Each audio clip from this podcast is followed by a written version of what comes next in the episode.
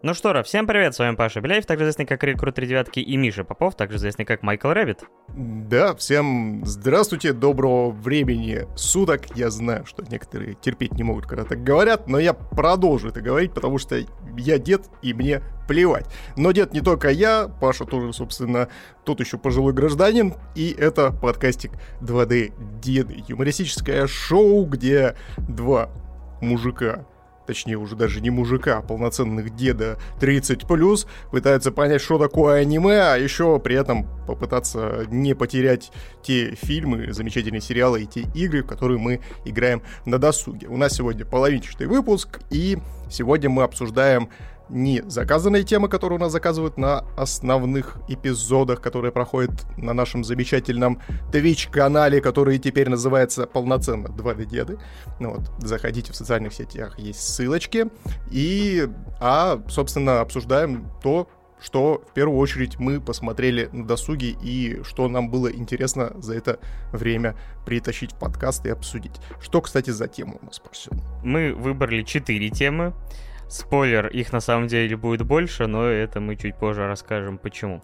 Но обозначим следующие. Черепашки ниндзя. Игра, которая вернет наш, нас в детство, в прошлое и по многим причинам. Также у нас будет фильм с Николасом, мать его, Кейджем, где он играет Николаса, мать его, Кейджа. И всячески с ним э, различные ситуевины происходят.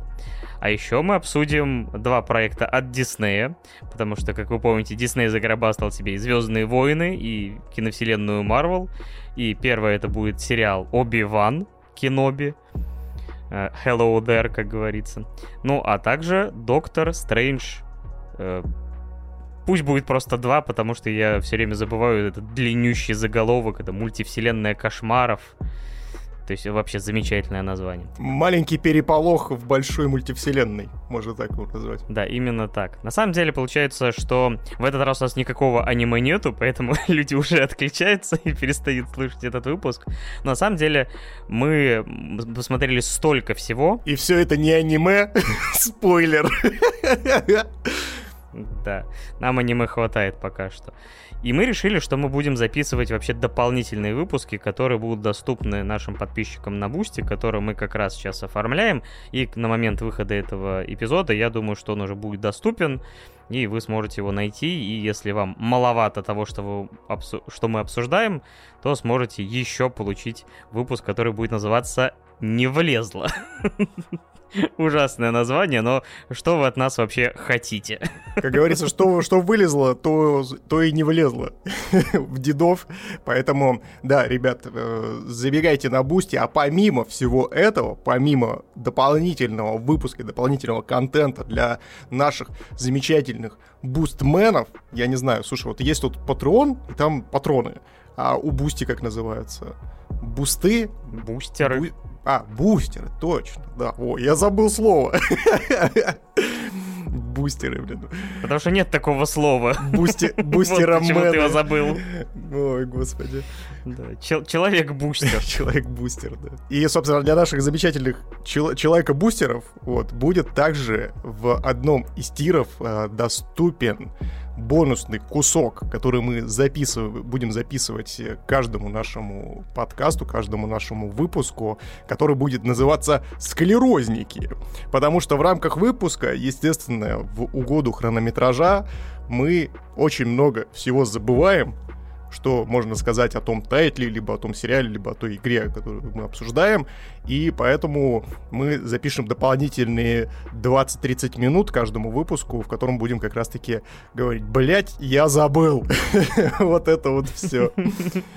Поэтому склерозники, именно так. Мне что-то подсказывает, что в один прекрасный момент склерозники настолько расширятся, что это станет отдельным подкастом, в рамках которого, то есть мы будем, знаешь, то есть чтобы в рамках 2D-дедов уже не повторяться, мы, мы заведем новый подкаст под названием «Склерозники», где будем обсуждать то, что мы забыли в рамках отсмотренного в 2D-дедах. Не, будет еще хуже. Мы будем записывать основной выпуск подкаста, потом забывать, что мы говорили, проговорить еще раз то же самое и выкладывать это отдельно за деньги. И все такие, вы что, охренели? Такие, что, ну, ну мы, мы забыли. Блять, это, это план капкан. Не, ребят, мы постараемся, мы честно постараемся, потому что, ну, опять же, наши многоуважаемые э, бустеромены и многоуважаемая комьюнити, которая захочет дополнительного кон- контента от дедушек, они, наверное, ну, ну, точнее, не наверное, а мы точно не будем так над ними издеваться и действительно постараемся делать э, не менее годные, э, не менее годный контент, э, нежели наш основной подкаст. Да. Хотя кого, блядь, я обманываю? Как будто бы, блядь, подкаст «Дводы деда» — это, блядь, эталон качества. Современное мерило подкастинга, блядь, здравствуйте. Это где-то, знаешь, типа на первом месте там на первом месте там трешовый вкус, отвратительные мужики, там э, подкаст «Один дома», ДТФ, там 999 э, место, там э, жопа, тысячное место, там кал, моча и, и где-то там еще на энное количество мест ниже только 2D находится, я думаю. Да, это самое, знаешь, лучшее описание после того, как мы попросили нас поддерживать финансово еще и на бусте. Гарант качества, ребят. Деды, деды рекомендуют. А чтобы добить наших слушателей кринжом, внимание, песня. Мы не жалкие махашки, супер-ниндзя 2D деды. Оба шутим, мы прописки, старые дебилы. Та-та-та.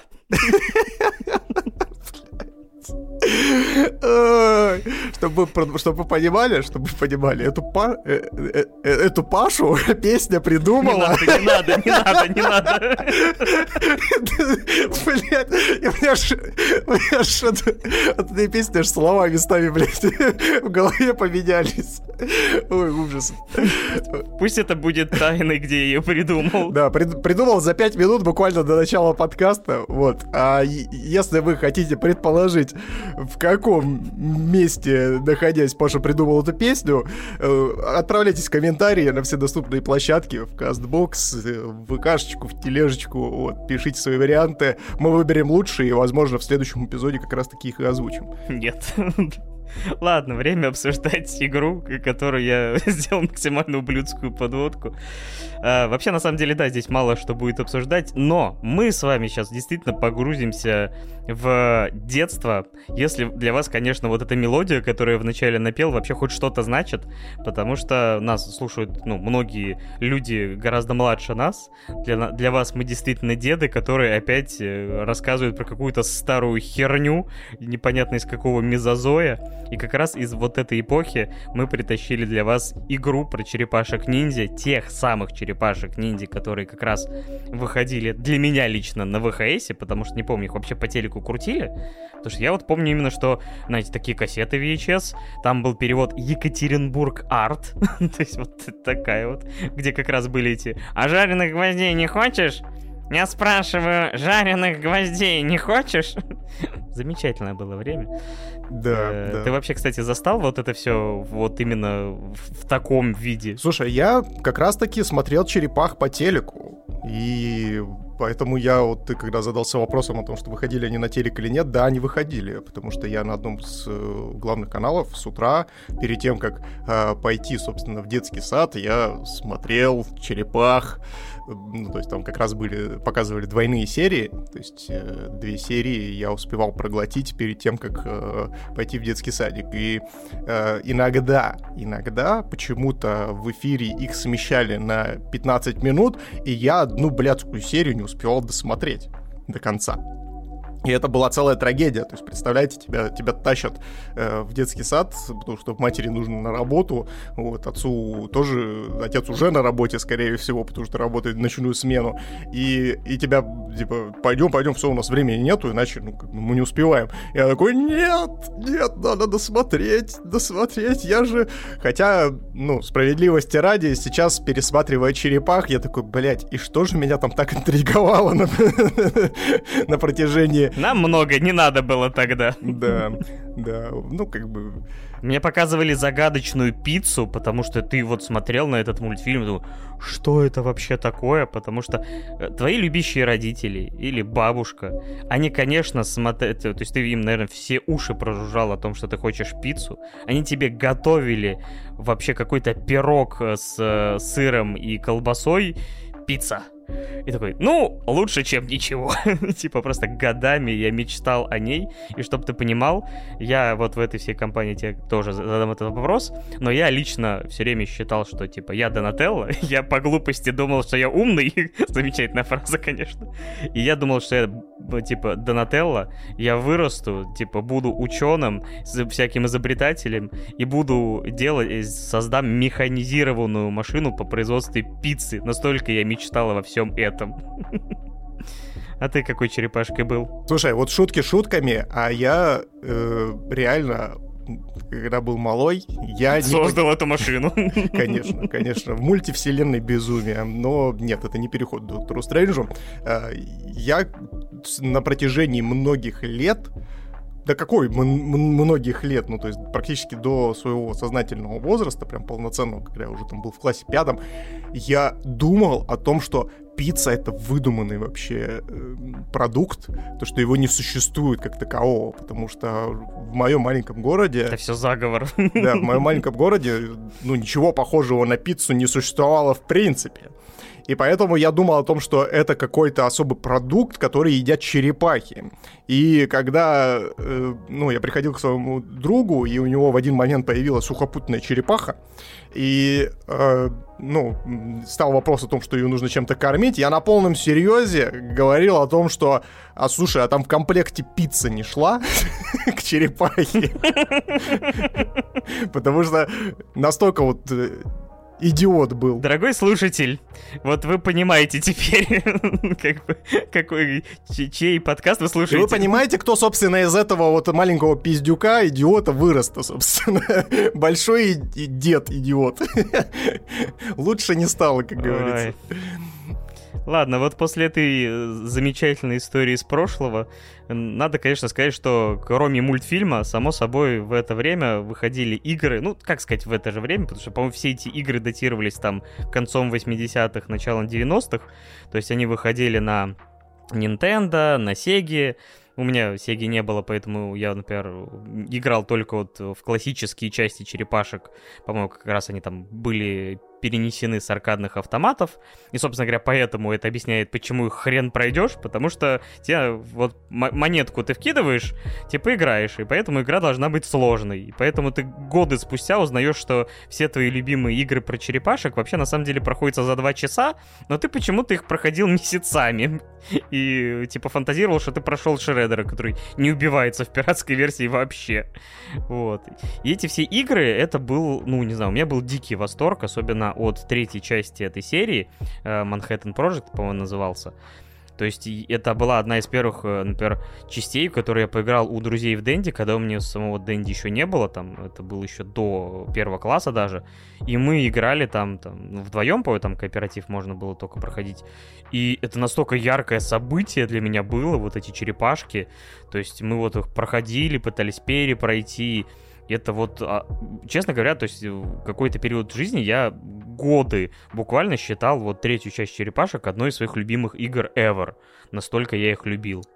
Потому что это и любимая вселенная, и клевый геймплей с вызовом, и, опять же, там, как бы разнообразные локации и все прочее. То есть, э, вот эта третья часть была просто вот моей любовью детства. Но и, опять же, здесь важно понимать то, что она стилистически была выполнена как раз-таки в таком э, пиксель-арте и э, повторяющем пер, э, дизайн персонажей из мультфильма, и поэтому я вот тоже очень сильно любил Manhattan Project э, за счет того, что у меня это вызывало как раз-таки сопричастность, как будто бы я действительно играю в мультфильм. Ну, то есть настолько, ну, то есть когда э, на той же самой э, дополнительно... У меня просто так получилось, то, что у меня Дэнди наложился на Сегу, и, ну, я примерно в один период поиграл, что в Дэнди, что в Сегу, и поэтому у меня там вот смешалось как раз-таки вот этот Дэндинов э, из, из Дэнди Черепашки Ниндзя 3, Манхэттен Project и там вот сеговский уже Алладин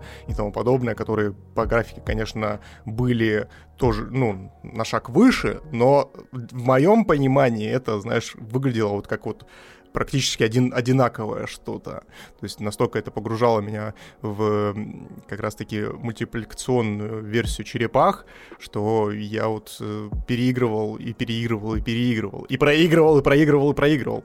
Это, конечно, тот, тот еще челлендж был для маленького неокрепшего ума, но а, здесь я с тобой, безусловно, соглашусь, то, что на самом-то деле черепашки, э, в принципе, на протяжении многих лет, да и даже сейчас они остаются одним из образцовых э, представителей жанра beat 'em up. Мне понравилось, что ты сказал, что игра выполнена в стилистике пиксель-арта. Тогда это назывался передовой графон.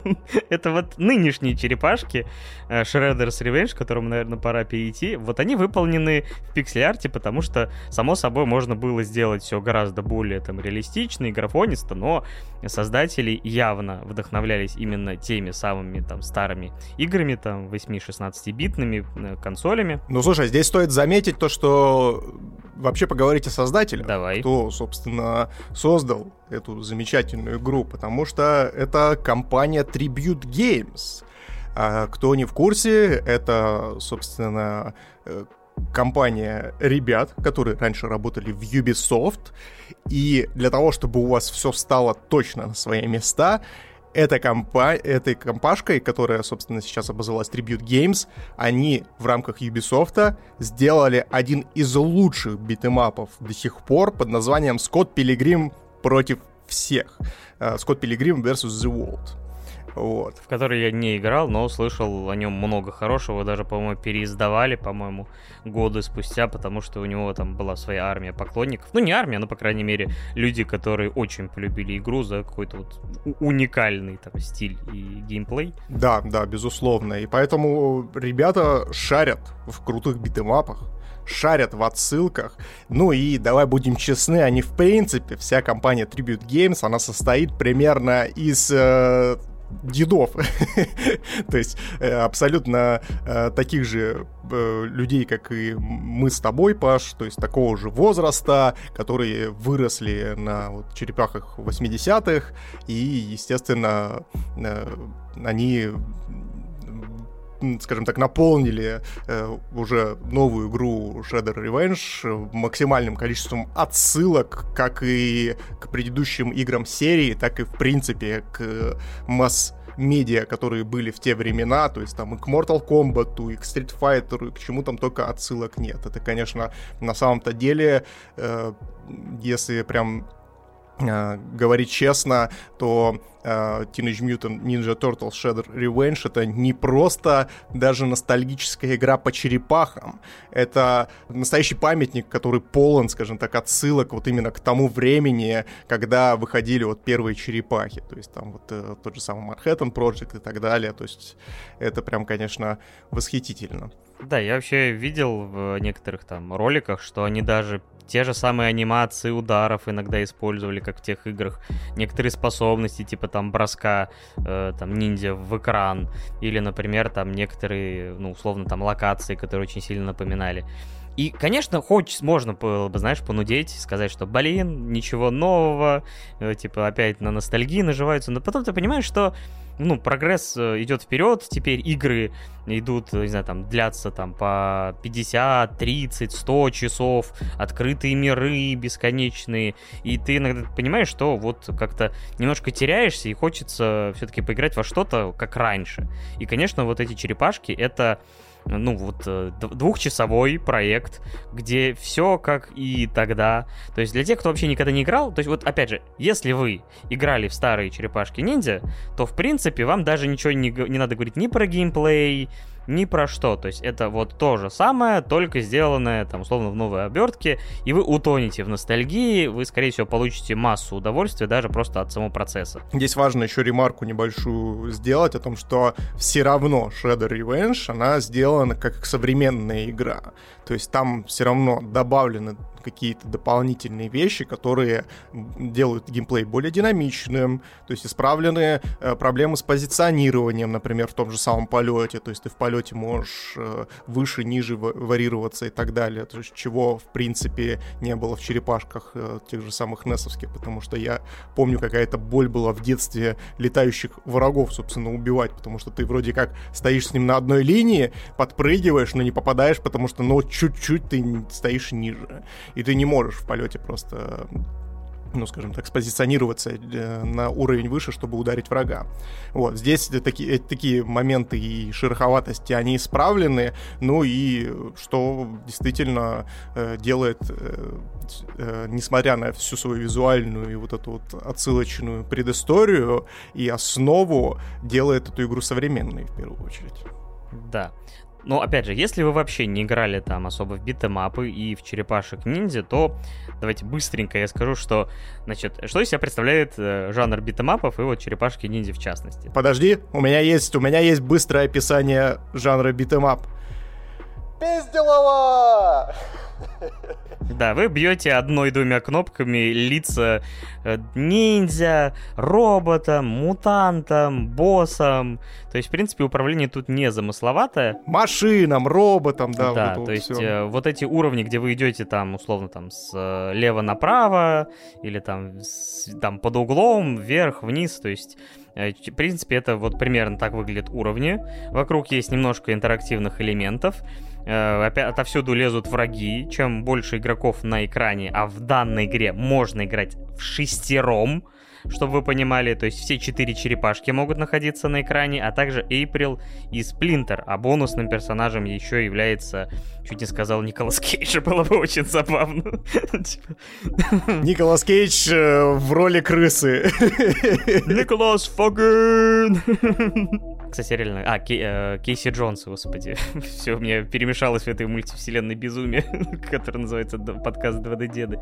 Вот, и вы в какой-то маниакально дикой цветовой гамме просто изничтожаете врагов, ну, если ставите там, наверное, высокий уровень сложности или какой-нибудь аркадный режим, где там нету особых поблажек, то, конечно, может и враги вас на накручивают, но в основном это дикий button mesh, потому что я, честно говоря, никогда не играл в эти игры осмысленно, я почти всегда просто нажимал кнопки рандомно, при том, что там действующих кнопок действительно там парочка, там основной удар, э, удар в прыжке и там супер удар, который в данном случае теперь не использует, ну, не тратит ваши хп, как это было, например, в той же самой ча- третьей части черепашек.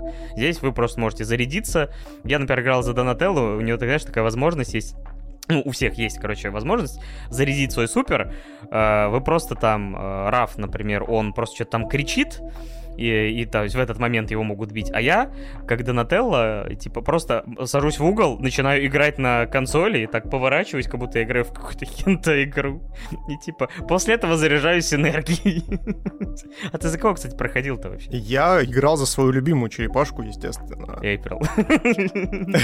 За деда крысу, конечно же, играл. Нет, на самом деле я играл за Микеланджело, потому что у меня с самого детства любимая черепашка — это Микеланджело. Это много объясняет. Во-первых потому что у него есть самое крутое оружие, это нунчаки. Потому что что? Нунчаки, это звучит как Чак Норрис, вот, и это имба. Во-вторых, он идиот. Вот. Ну и, в принципе, мне, очень, мне всегда нравился мувсет у Майки, он такой э, достаточно интересный. И, ну, и сам по себе персонаж. То есть здесь, кстати, еще важно сказать о том, что сами черепахи и все персонажи по геймплею все-таки играются по-разному. В отличие от своих предшественников, которые стали основой для этой игры. То есть где черепахи, в принципе, были одинаково быстрые, у них мувсет примерно был тоже одной там скорости и так далее, и тайминги были примерно одинаковые. Тут все-таки ощущается. То, что Донателло, у него в руках палка, и он чуть-чуть помедленнее. Вот Майки э, один из самых быстрых персонажей вообще в этой игре. Да, то есть когда вы выбираете персонажа, у вас даже есть небольшие характеристики, типа там power, что-то там скорость, э, то есть как бы у, у них даже на таком базовом уровне, ну то есть да, опять же, Донателло он бьет на чуть подальше своей длинной палкой, а, например, там опять же Рафаэль со своими саями, он более ближние атаки исполняет. Да, и, соответственно, по всей игре также ты можешь прокачивать свою черепашку, там есть 6, если мне не изменяет, или 5 э, звезд улучшений, которые там немножечко тебя по силе увеличивают, э, по скорости и так далее. У единственное исключение это вот как раз-таки э, Кейси Кейдж, который, собственно, у нас... Э, Кейси Кейдж. Кейси Кейдж, блядь, это из Mortal Kombat, нахуй. Мы перепутали вообще все. Да, да, господи, доктор Стрэндж, приди порядок наведи, я тебя умоляю. Нет, это снова не подводка доктора Стрэнджа, если вы вдруг подумали. Вот. Ну, в общем, э, многоуважаемый персонаж, который открывает в самом конце, вот он имеет на одну звезду больше. Ну, это типа такой, знаете, небольшой реверанс в сторону перепрохождения, но э, учитывая тот факт, что игра проходит за два часа, и она такая, знаете, я даже назвал ее э, Teenage Mutant Ninja Turtles «Успеть до рефанда». Потому что, ну, реально, очень быстро пробегается игра, она ультра насыщенная, вот, и поэтому перепроходить ее, ну, мне, если честно, не захотелось после того, как я ее прошел до конца. Ну ладно, это мы забежали уже вперед к какому-то финальному мнению. Вот, э, расскажи, пожалуйста, э, что здесь с боссами? Вообще, по факту, игра — это некий босс-раш, ну, потому что игра проходится за 2 часа, но уровень выделяется, ну, где-то минут по 7, может быть, там, чистого прохождения, хронометража. Ну, 5-10 примерно в этом промежутке. Сколько там в итоге уровней ты раз прошел? Потому что я чуть-чуть не допрошел. Да, там получается 16 уровней всего. Лол. Я, я остановился на 16 То есть дед даже двухчасовую игру не смог пройти. Ты же, кстати, проходил, здесь важно еще напомнить, что ты проходил с друзьями, а я проходил в одного. Потому что что? Потому что у деда нету друзей, кроме Паши. Да не, на самом деле просто потому, что в 30 лет очень тяжело там, ну, собрать за одним телеком это вообще задача невероятная, но даже если у вас есть у обоих копии этой игры, то как бы найти время, потому что дети, жены и все прочее, усталость никуда не уходит. Но вот мы с одним другом все-таки сконтачились, э, почти допрошли, но вот остался, получается, да, один уровень, я думал, там еще несколько. И, честно говоря, вот как кооперативная игра, это примерно такое же веселье, как и тогда в свое время. То есть э, просто жмешь кнопки, все разваливают наши черепашки, их разваливают, потому что враги довольно иногда больно бьют и там имеют различные мувсеты и там обилки. То есть э, к некоторым надо хоть какой-то немножко э, подход находить, ми- минимальный, то есть ничего сложного в этом нет. Э, поэтому, в принципе, я как бы играл вот на пофиг, и все там на среднем уровне сложности мы без напряга прошли, без каких-либо проблем. И это было, конечно, вот весело во многом за счет того, что, ну, это кооперативная игра, и тебе, в принципе, с другом весело. Ты же вот проходил в одного, насколько у тебя было это веселым препровождением, времяпрепровождением, или же все-таки хотелось бы, чтобы друг пришел, побок? Ну, вообще, вот э, я думаю, то, что эту игру создавали как раз-таки, знаешь, для каких-то коротких сессий вместе с друзьями, когда вы там собираетесь, допустим, потусить. То есть эту игру можно запросто запускать на любой вечеринке, и все будут максимально кайфовать и так далее. Вот в таком ключе, наверное, игру перепроходить э, интереснее и проще, потому что, ну, и веселее. Выпивать каждый, после каждого босса пройденного. И вы к 16 левелу просто в говнину. Да. Не делайте да. так. Не надо. Вот. И мне э, в одного скучно не было точно, потому что, опять же, игра очень ультра насыщенная, то есть она за счет своей короткости, она насыщена событиями, насыщена отсылками ко всему и вся, и поэтому было даже интересно просто пробегаться и рассматривать там задники, что там происходит, чем там занимаются представители клана Фуд, либо же... Они то читают, то заработайся. Даже, говорю, как в одном обзоре слышал, их наверное, жалко даже трогать, потому что, ну, они своими делами занимаются, и мы пришли черепашки, типа, херачим их за что-то. Типа не даем работать, не даем, не знаю, статую свободы захватывать. Да, и э, поэтому в целом игровой процесс, то есть он и для одного будет интересен, особенно при первом прохождении. Э, единственное, что меня немножко смутило, это сложность игры, потому что, как мы уже в самом начале говорили, э, первые черепахи, которые там на NES выходили, на Sega и так далее, они были таким достаточно сложным вызовом. Особенно меня бесила механика, когда тебе э, за супер удар у тебя отнимало здоровье. Это прям вообще какой-то трэш был. Вот поэтому я в детстве старался эту кнопку вообще не трогать. Здесь, конечно, такого нет, и...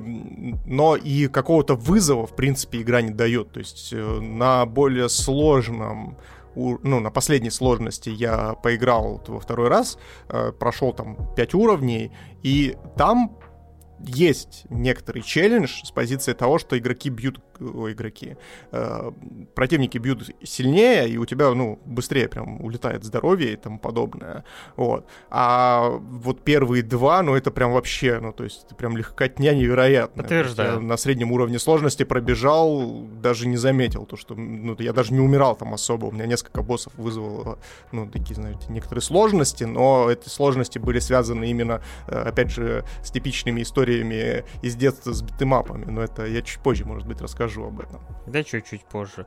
Давай по боссам. Короче, боссы здесь максимально разнообразные, опять же, куча всех персонажей из сериалов, причем многих я вообще уже даже не помню, приходилось напрягаться, типа, а чё это за бык? Вроде он был, а вроде не помню, то есть, типа, ну, он точно бегал там, он был, по, точно по, в третьей части, мне кажется, Э, но уже как-то, знаешь, память само собой подводит. Плюс там где-то там робо-шредер какой-то, или какие-то... Вот э, есть, конечно, родные типа Бакстера Стокмана, который тварь летающая, по которому хрен попадешь. В этот как его, Борис, хрен попадешь. Это, кстати, единственный босс, который у меня вызвал трудности, потому что я реально... У меня тоже. Не смог, не мог по нему попадать нормально, несмотря на то, что здесь поправили как раз-таки вот эту историю с ориентацией в пространстве во время прыжка. А криворукость не поправили. Ну, то есть, да, э, клешни, клешни, к сожалению, переданные генетически родителями, они никуда не исчезли. Кто тебе запомнился из э, боссов? Ну, вот, собственно говоря, да. Бакстер Стокман запомнился, конечно. Очень не хватало, когда, типа, по, тебе большую часть игры тизерят э, этот э, конструктор из э, этого тела Кренга, потому что то у него они тащат куда-то голову, то ноги. Я все надеялся, что когда он будет собран, типа он будет разделяться, он разделялся на две половины, само собой. Но я прям вспоминаю эти чертовы скачущие ноги из третьей части. Этот вот просто галоп, который они исполняли, и на который меня все время высаживал. То есть я все время отхватывал от этих чертовых ног. В этот раз было все попроще, хотя они-то, кстати, не дамажатся. Дамажится только, типа, сам Крэнк. Как бы это тоже, конечно, забавляло, но не было такого вот ну, как сказать, челленджа, как в тех же самых действительно черепашках э, детства, где, ну, реально, ты доходишь до кренга, ты там сидишь, потеешь, блин, потому что, ну, прям сложно. И потом тебе ах-ах-ах, ах-ах-ах, а вот тебе еще и шредер после него сразу без перерыва. Развлекайся, твареныш. Извините. Да, ну, вообще, да, я здесь соглашусь, то, что в плане персонажей здесь кого только нет. Они даже вспомнили э, Темпестру, блин, это такая это, маг из видеоигры в мультсериале «Черепашек-ниндзя», который, ну, собственно, обретал э, свое сознание и перемещался в мир черепах, с ними дрался. И вот даже, даже ее запихнули. Я такой, нифига себе, я уж забыл то, что там она существовала. Вот. А самый прикол в том, то, что она э, помимо того, что ты дерешься с ней, она еще и призывает э, дополнительно Току и э, Розара, по-моему, э, так звали этих двух персонажей. Это вообще персонажи из фильма про черепах из второй части. Это... Отсылка внутри отсылки внутри отсылки. Да, то есть это прям вообще э, разыбач максимальный. Вот. И, а какой мне запомнился босс-файт больше всего, наверное, это с королем крыс, потому что он там периодически начинает этих крыс призывать, и тебе нужно там прыгать по таймингам. Это прям мне э, немножко разнообразило геймплей, и я прям кайфанул от э, такого стечения обстоятельств. Давай тогда, в общем, в итоге, вот советуешь ли ты и, и, игру в принципе вот людям, которые не играли, и людям, которые вот застали? Потому что я, в принципе, уже плюс-минус сказал, что я считаю, что если вы э, такой же дед, как и мы, и вы застали те времена и эти игры про черепашек, тут нет вариантов. Если вы любили те игры, ну, как бы, в эту надо играть без вопросов. Если вы, в принципе, к этому жанру равнодушны, мне кажется, все равно нужно стоит дать шанс, потому что, ну, блин, игра даже сама по себе довольно-таки клевая. То есть два часа ненапряжного геймплея, как бы это все равно как бы кооперативная игра, если у вас есть с кем, опять же, пройти там, в компании, мне кажется, отличная вообще затея. Недолго, то есть вы, по крайней мере, пройдете игру, а не как большинство игр, просто забросите на середине, потому что больше некогда собираться. Так что вот мне кажется, что игра достойна вашего внимания. А ты как думаешь? Ну, безусловно, то есть здесь э, Tribute Games э, максимально использовали свои таланты э, с предыдущего, собственно, своего проекта под названием Scott Pilgrim. Если вы вдруг не играли в Epic Games, доступен ремастер, вы можете его также приобрести. Э, тоже охренительная игра. И Streets of Rage 4 такие, ну да, ну да, пошли мы нахер, типа, игру, по которой больше, мне кажется, народу знают этих ребят. Или там все-таки был издатель общий, или все-таки разработчики. Вот я, кстати, вот это все время путаю. А, нет, Street Rage выпускала просто то же самое издательство, .m. Все. Вот. Э, и, собственно, которые приютили у себя Tribute Games. И, собственно, не зря, не зря они свой хлеб-то, собственно, жив... едят .m, потому что под их началом как раз-таки вышел Street Rage 4 восхитительный, один из лучших битэмапов до сих пор, и я даже считаю, то, что он лучше, чем черепашки Shredder Revenge, вот. А, но, опять же, если говорить про самих черепах, то они по планке качества не сильно уступает Street Rage, если Street Rage это вообще недостижимая какая-то вот э, история в рамках ремейков, ребутов и тому подобного, то Teenage Mutant Ninja Turtles Shadow Revenge является очень достойным битэмапом, э, который который, на удивление, расколол комьюнити на две части. Но об этом мы поговорим с тобой в склерозниках. Если не забудем. Забыл это вставить просто в самом начале твоего спича, и вот такой вот небольшой будет тизерок для тех, кто будет э, э становиться нашими бустменами. Какая наглость. Звенящая пошлость так делать, но, ребят, мы же должны какого-то контента наваливать, поэтому как-то вот так. В любом случае, рекомендую, ребят, если вы... Э, да, господи, а что рекомендовать? Если человеку нравились черепашки, если он хоть немножечко был в курсе, скажем так, предыдущих итераций черепах на Сеге, на NES и так далее, он с первых кадров уже определился, уже купил и, скорее всего, прошел. Если вы еще этого не делаете, вам нужно какое-то подтверждение, ну, бегите, играйте, все, берите друзей, э, хватайте свои, свое чувство ностальгии и бегите, просвещайтесь. Игра восхитительная, пробегается быстро, с друзьями будет еще веселее. А если вы еще и 6 друзей соберете, то там вообще вакханалия будет какая-то. Я тут смотрел э, стрим Will of Games, они играли там в шестером, насколько я понял. И там была вообще просто заруба максимальная, когда никто не понимает, где он находится, какая он черепаха, что вообще делается, и просто все спамят э, кнопки и весело орут и гогочат. Если вы любите такой контент, то э, бегите и, собственно, покупайте, играйте, это круто. Что ставишь? Я от себя поставлю черепахам восьмерку крепчайшую, они прям гигантские молодцы. Да, я присоединяюсь. Восьмерочка — это то, что я, мне кажется, готов отдать этой игре, даже вот э, отбросив э, ностальгическую часть, хотя куда ее отбросить? Если было побольше контента, я бы смело десятку бы вальнул, и было бы все вообще с моей стороны шито-крыто. Да, ну что, будет ли у нас какие-то ностальгические эмоции от фильма с Николасом, его, Кейджем, который называется Unbearable что-то-то э, Weight of Massive Talent. Господи, мой английский просто замечательный. Или невыносимая тяжесть огромного таланта. Такую паузу сделал огромного. Чего огромного?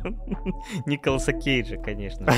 Блять, это охуенное просто. Я считаю то, что создатели этого фильма должны следующий фильм снять, э, знаешь, типа на э, по канонам, дорогая, я увеличил ребенка, э, чтобы сделать огромного Николаса Кейджа, который бы своим шаманским искусством бы порабощал бы планеты. Это было бы восхитительным. Блин, я бы заплатил за это деньги, чтобы посмотреть на это. На самом деле, даже этот фильм, это уже, конечно, такая мета, ирония и все прочее, потому что, что вы понимали, в этом фильме Николас Кейдж, знаменитый актер, которого вы знаете по миллиону ролей из 90-х, из 2000-х, кто-то застал его как актера из десятых, где он снимается в любом дерьме, которое выходит, и над этим фильм тоже стебется, конечно же. И в этом фильме Николас Кейдж играет Николас Николаса Кейджа, которого уже, само собой, ну, карьера на излете. Он понимает, что снимается во всяком говне, и он пробуется там, типа, на интересной роли, но, видимо, режиссеры уже немножко списали его со счетов.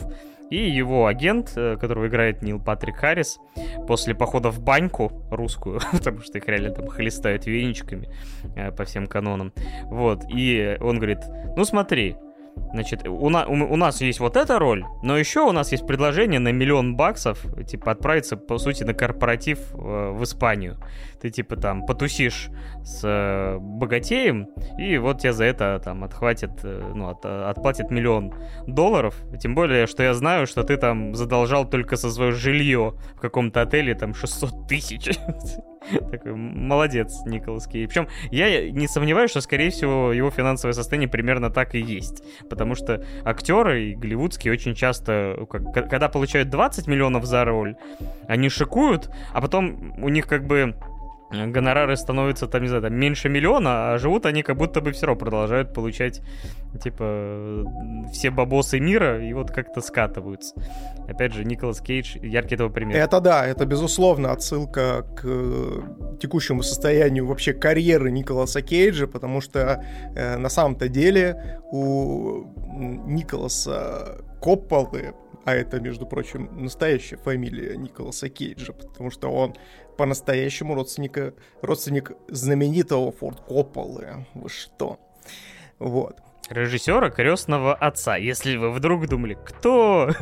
Какой? Кто такой Кейдж? Кто такой Коппола? Какой-то знаменитый дед, которого знают только другие деды, блядь. Вот так вот. Вот.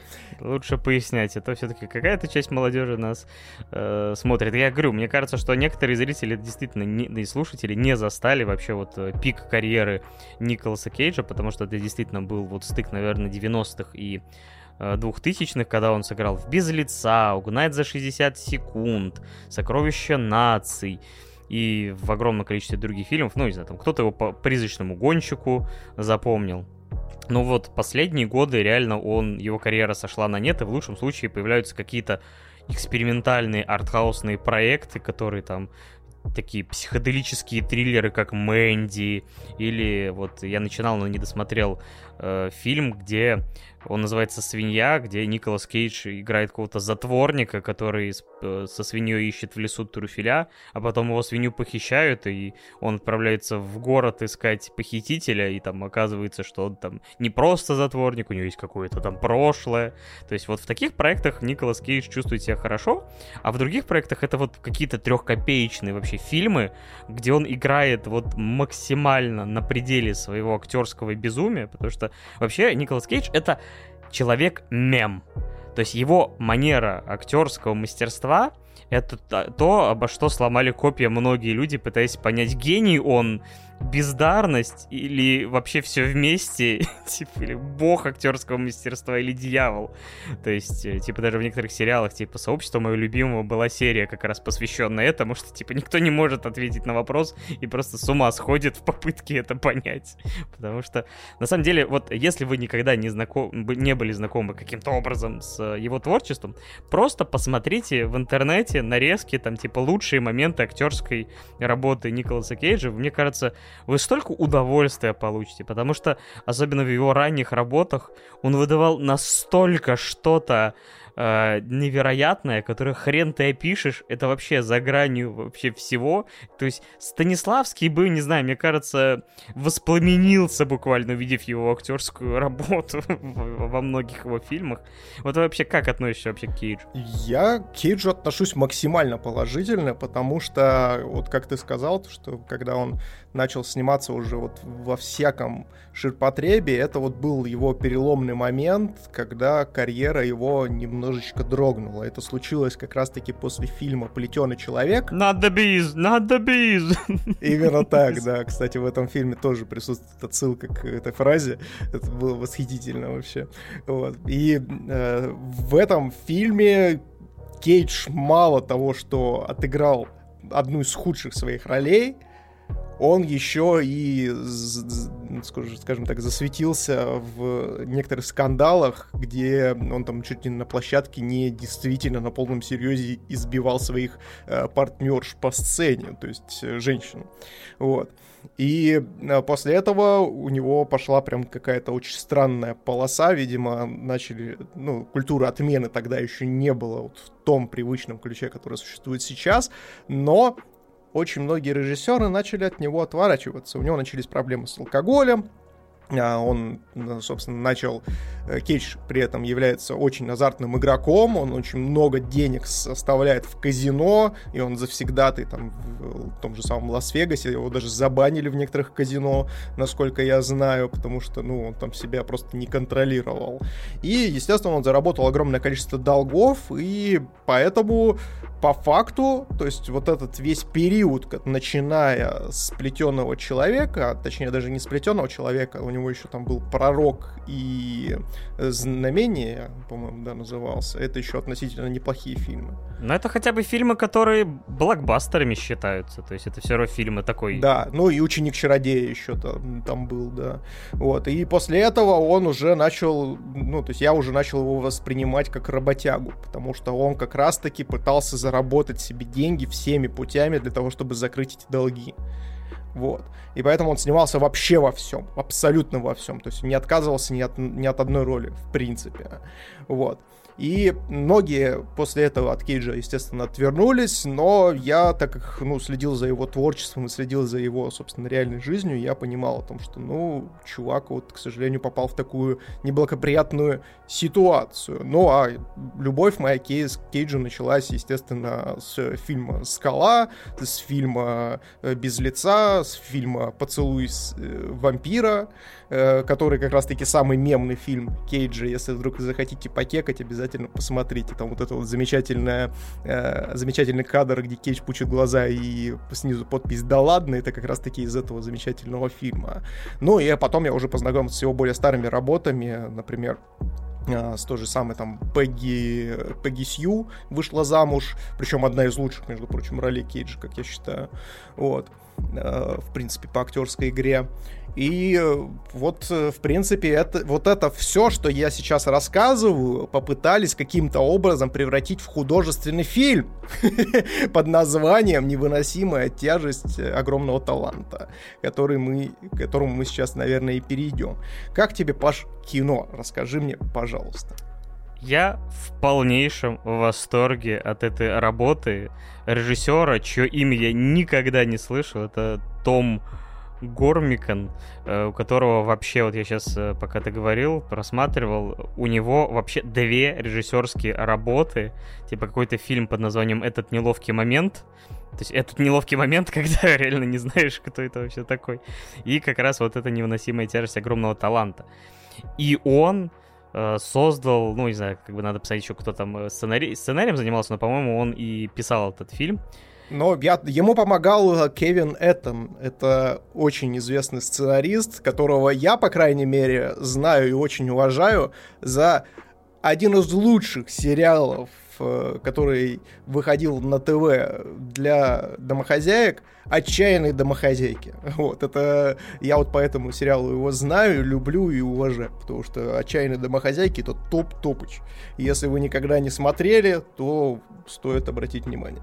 Да, и вот э, этот режиссер, которого я знать не знал, он, не знаю, такое ощущение, что вот на пару с этим сценаристом, они, не знаю, типа, главные участники клуба фанатов Николаса Кейджа, потому что это, знаешь, какой-то финальный экзамен кейджологии.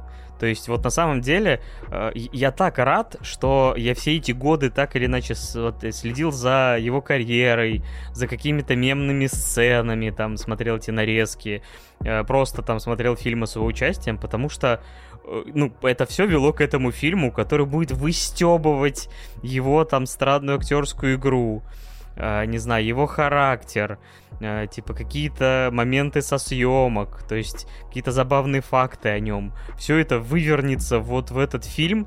Я первый час этой ленты ржал просто как сумасшедший. То есть я понимаю, что, наверное, зрителям, которые вот не обладают этим погружением в его карьеру, возможно, конечно, им такого удовольствия не доставит эта лента, хотя это все равно, мне кажется, довольно-таки забавная и клевая комедия, там с даже с какими-то элементами боевиков во второй половине, но вот первый час, это, я не знаю, я ухахатывался. Сцена одна, с, где они с Хави, которого играет э, Педро Паскали, отправляются в город под некоторым веществом, я не знаю, я смеялся с нее так же буквально, как э, в «Волке с Уолл-стрит» с этой знаменитой сцены с Ди Каприо, когда он лез в машину. Потому что это настолько легендарная идиотия, что в первом, что во втором случае, что, я не знаю, я буквально заряжался какими-то позитивными эмоциями. То есть это вообще экранная пара Паскаля и Кейджа, это, я не знаю, ну такое золото броманса. То есть они такие два добрых таких каких-то вот братюни, не знаю, типа, и ты вот наблюдаешь за ними, ты как, блин, как хотел бы я оказаться на побережье Испании, хотя, кстати, фильм снимали вообще, я так понял, ни хрена не в Испании, что-то там то ли в Хорватии, то ли еще где-то, но все равно, как бы. А, и блин, я столько удовольствия получал, что даже удивился. Я думал, я, я вообще в один прекрасный момент начал ловить вот эти, знаешь, некоторые вайбы не просто братской любви между Николасом и Паскалем, собственно, а вот даже, знаешь, что-то на уровне как раз-таки Педро. Да, я болел за них, чтобы они уехали вдвоем в закат. но, но сп- небольшой спойлер, к сожалению, сердце Николаса Кейджа занято. И занято оно, блядь, Николасом Кейджем.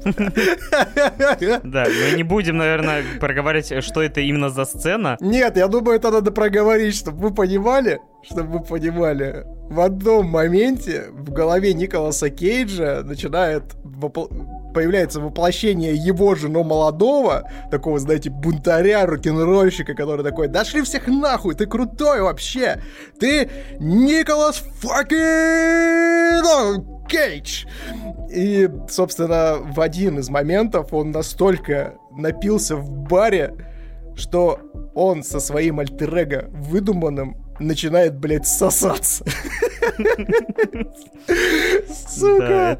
Спасибо, что хоть сам у себя не начал отсасывать. я, я за это благодарен. Кто бы не удивился.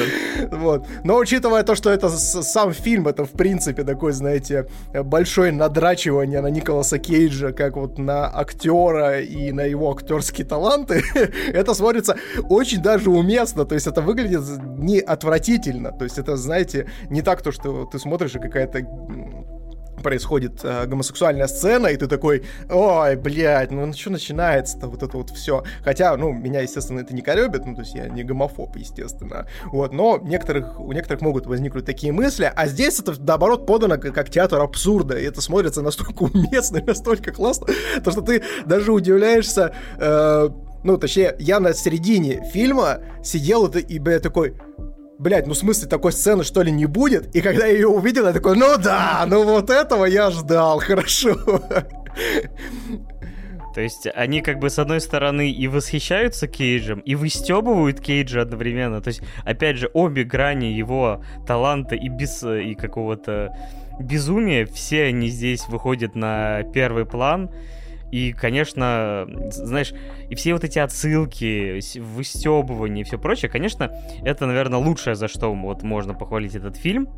а, есть, конечно, еще вторая составляющая, потому что, как бы, тут такая сюжетная завязка, что вот он приезжает на этот день рождения, и его в аэропорту видят агенты ЦРУ, которые следят за тем богачом, к которому он приехал, и они говорят, эй, так тут вообще тут девочку, короче, украли, там, дочерь президента Каталонии, э, и вы, Николас Кейдж, можете нам помочь.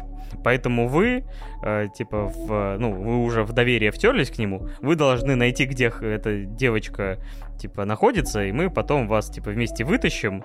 Вы, главное, там, постарайтесь как-то не спалиться. А он актер, и он пытается, там, допустим, э, ну, грубо говоря, играть вот этого, э, с, как сказать, спецагента, который лезет куда-то э, в этом, в помещение с камерами, и мы говорят, так, ой, к тебе идет охранник. Мы дали тебе, короче, спецсредство, ты его на руку наложи, ударь его, и его вырубит там, ну и вообще даже убьет. Он такой, да-да-да, накладывает просто вот на руку этот крем и такой, так, так, так, и чешет лоб. Начинается сцена, где он пытается не сдохнуть. Да, он начинает обильно потеть и такой, знаете, одним пальчиком такой вытирает себе просто пот с, с лба и такой... Wait a second, ребята, я, кажется, дотронулся до своего Ну, то есть, все по вполне себе законам качественной комедии сделано. И... Театр абсурда полный. Ну, нет, это просто докручивается еще вот э, театром ну, да. абсурда, потому что, э, ну, естественно, Хави, это вот тот богатей в исполнении Педро Паскаля, он бесконечный фанат Николаса Кейджа, и у него там даже есть целый храм, посвященный Николасу Кейджу, где куча отсылок к его предыдущим ролям. Это просто восхитительно. Но... А... Замечательный э, этой воск... восковой куклы, которая думаешь, господи, это самая уродливая хрень, которую я видел. Да, и Николас Кейдж в этот момент такой говорит, блять, это самая уродливая хуйня, которую когда-нибудь видел. Ты за сколько ее купил? Продай мне За 6 тысяч. Я куплю у тебя ее за двадцатку. Это просто... Ну, то есть, настолько здесь вот качественно вплетен вот этот э, юмор с самоиронией и с э, перекручиванием, докручиванием именно комедийным, что действительно смотрится как крутая качественная комедия. И игра Николаса Кейджа здесь тоже выступает вот этой изюминкой, которая э, влияет, собственно, на твое восприятие фильма, и игра Педро Паскаля его докручивает. То есть это вот, если честно, для меня э, Педро Паскаль, Николас Кейдж, как ты вот, в принципе, высказался, я тоже это подтверждаю, это один из лучших, наверное, э, дуэтов в этом году. Да, и вообще за, долгие годы, за долгие годы, потому что, в принципе, таких фильмов не очень часто. Если в 90-е каждый второй фильм был построен на этой там Старский, Хач. Э, там, Я из послед... последнего помню, вот, наверное, только «Славных парней», где вот этот вот боди-мувинг э, был очень круто раскручен. Всего-то 6 лет назад они, по-моему, вышли. Кстати, если вы не смотрели «Славных парней» с Райаном Гослингом и Расселом Кроу, а есть большая вероятность, что вы смотрели, потому что у меня такое ощущение, что вы, блин, все пропустили, а это одна из лучших комедий вообще за последние лет 10, по моему мнению обязательно смотрите, обязательно в оригинале. И вот этот фильм с Николасом Кейджем тоже смотрите, и тоже в оригинале, иначе пропустите все его вот эти безумные интонации, его говор, который он вообще... То есть... Э, у него такая манера разговаривать и произносить фразы, которые, ну, реально отличает его от любого другого актера, вообще человеческого существа на этой планете. Да, и он, причем, круто отыгрывает то, что э, он в рамках одно, одной сцены может переключаться как раз-таки, ну, так как он играет здесь актера Николаса Кейджа, естественно, он должен подыгрывать и э, Педро Паскалю, э, и его персонажу Хави, и, собственно, ЦРУшникам тоже подыгрывать и так далее. И вот он периодически, знаете, прям включает свое актерство в момент, так знаете, он сначала такой неуверенный-неуверенный, а потом берется крупный план его лица, и он такой, мы спасем ее. Поехали, блядь. Рвут когти куда-то, со скалы прыгают. Ты такой, что вообще происходит, блядь? Э, но на самом деле бесконечно крутое кино, вот, особенно для тех, кто э, в каком-то виде застал все-таки Николаса Кейджа. Ну и в целом я могу так сказать о том, что Э, как бы вы ни относились э, к Николасу Кейджу как к человеку-мему и какому-то деду, который забухался, там, проебал все полимеры и проиграл там кучу денег в казино и пытается из этого выбраться, я могу э, сказать лишь одно, то что несмотря на все вот эти вот, скажем так, составляющие, Николас Кейдж не растерял своего таланта. Конечно, он там делает всякие провокационные высказывания на тему того, что он там называет свою школу, э, скажем так, актерского мастерства шаманская школа мастерства и так далее. И это тоже обыгрывается в этом фильме достаточно такой саркастичной ноткой. Вот. Но при, но при всем при этом в защиту Кейджа могу сказать лишь одно, то что Николас Кейдж на протяжении всей своей карьеры ни в одном фильме не играл одну и ту же роль. То есть он всегда абсолютно разный. И в этом его сила, и в этом, собственно, его актерский дар, и в этом его невыносимая тяжесть огромного таланта. Что ты ему ставишь? Я поставлю от себя этому фильму восьмерку. А я даже поставлю девятку, хоть и понимаю, что это, наверное, надо быть чуть-чуть пониже, тоже, наверное, восьмерку, но вот... Мне немножко показался финал скомканным, да. вот, поэтому я вот на, на восьмерку увел, потому что, ну, не докрутили немножко. Понятное дело, то, что бюджет был небольшой и так далее, вот, ну, могли бы там раз, э, раскрутить, конечно, экшон чуть побольше. Но даже при этом, при всем, ну, то есть остается очень классным фильмом. Да, так что вне зависимости, опять же, от вашего отношения к этому актеру, если вы хор- хор- хотите хорошо провести время, мне кажется, этот фильм вам поднимет настроение вот почти по-любому. То есть, как минимум, несколько сцен, это прямо золото комедийное, так что смотрите, думаю, не пожалеете. Да, два, дед, два деда обсудили, собственно, двух не менее крутых дедов в исполнении Николаса Кейджа и Педро Паскаля. А вот что насчет актерского таланта и сценарного таланта в сериале Оби-Ван Кеноби? Hello there. Короче. General Kenobi. Дисней. Вообще, насколько я помню, по-моему, изначально должен был быть это все фильмом, который должны были выходить как раз э, между э, трилогией новой, э, седьмым, восьмым и девятым эпизодами. Но в итоге вышел, по-моему, только наш э, «Изгой один», который кому-то нравится, кому-то не нравится. Кому-то нравится последние, там, несколько минут с Дартом Вейдером, кого-то полчаса. Но вообще должен был быть фильм, если мне память не изменяет, э, про э, Господи, чуть сказал Джаджи Бинкса. Я бы на это посмотрел. Это, блин, слушай, мне кажется, с Джаджи Бинксом охренительный сериал бы мог, мог бы получиться, если бы он был, знаешь, в стилистике Happy Tree Friends, потому что Джаджи Бинкса все ненавидят, а тот он самоуничтожается разными способами. Мне кажется, где-то такие есть и в эти, как его, флеш-игры и всякие др- другие проекты. А я бы, наоборот, хотел бы сериал про Джаджа Бинкса, где все-таки рассказывается, что он главный сит, как в той теории безумной. На это дерьмово я бы тоже посмотрел с удовольствием. Но в любом случае, как бы у нас есть проект по Оби-Вану, который как раз закрывает тот промежуток времени, ну, там промежуток времени в 10 лет, в который вообще Звездные войны чего только не напихали за свою историю, хотя все это больше, по большей части ушло в мусорку под названием «Легенды». Ну, это не оскорбление к этим всем проектам, а к тому, что Дисней просто взял и выкинул все это за пределы канона, оставив только там основные фильмы и некоторые там мультсериалы и еще что-то. Короче, он происходит в между третьим и четвертым эпизодами. Оби-Ван на Татуине, чилит уже 5 лет, э, все еще пытается выйти на связь э, с, со своим э, так, получается, подаван это ученик, а учитель у нас по-джедайски кто у нас? Да хуй его знает. Мастер, короче, пусть будет. Квайкон Джин. Но Квайгон Джин что-то не спешит к нему выходить на связь. Видимо, ему нравится без своего ученика. И, короче, он просто наблюдает в бинокль за...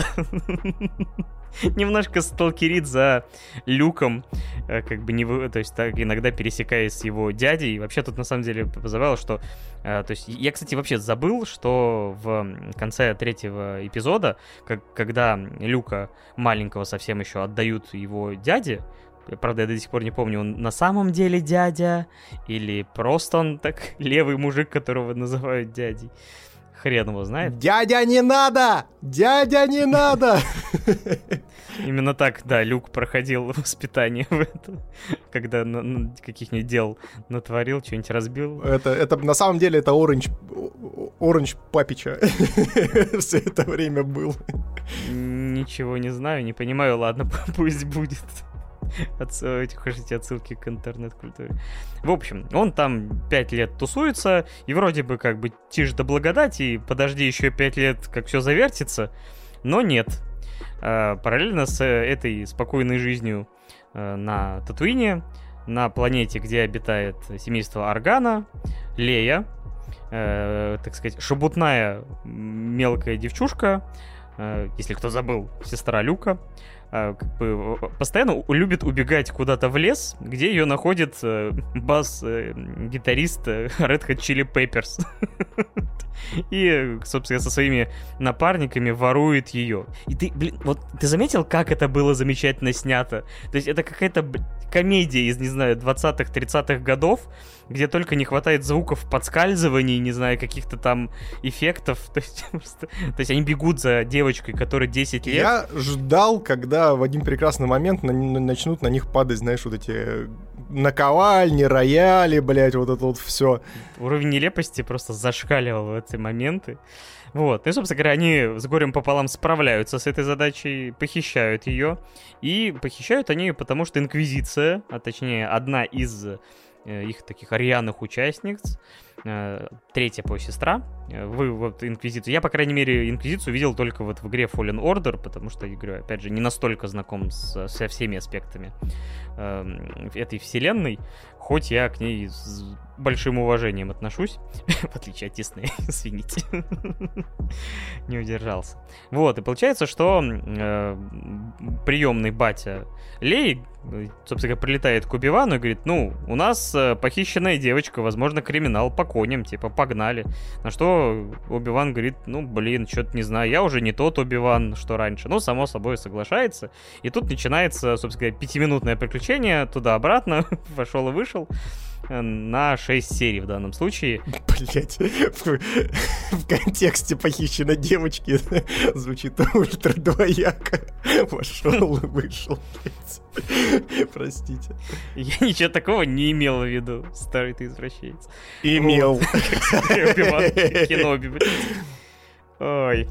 И, собственно говоря, начинается его приключение, которые первые три серии, я не знаю, я пока смотрел, ну, вот я не особый фанат использования слова кринж, но, господи, особенно третья серия, это какое что-то за гранью. То есть, когда Миша в нашем паблике выложил вот этот момент, где Оби-Ван посреди гребаного почти ничего, там какая-то степь, пустыня, там блокпост с лазерами, он раз, э, разобрал всех, собственно говоря, там наших доблестных э, штурмовиков, потому что как бы стрелять они, само собой, не научились и не научатся, как.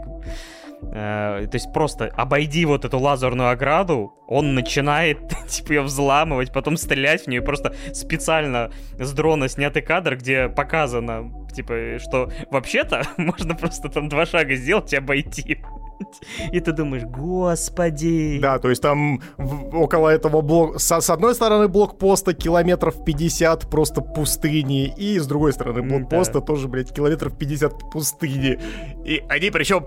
Ладно бы они, знаешь, это сделали для того, чтобы сесть э, в ту тачку, на которой они доехали до этого блокпоста и уехать. Нет, блядь, он взрывает, и они бегут пешком, блядь. Ты такой, чего, блядь? Кого, блядь? Да, и дальше мне нужно, наверное, поставить быстренько флажку спойлер или, не знаю, по целиком уйти в спойлер, потому что, честно скажу, обсуждать это, там, кинематография, актерская игра, стоит, не стоит вам смотреть.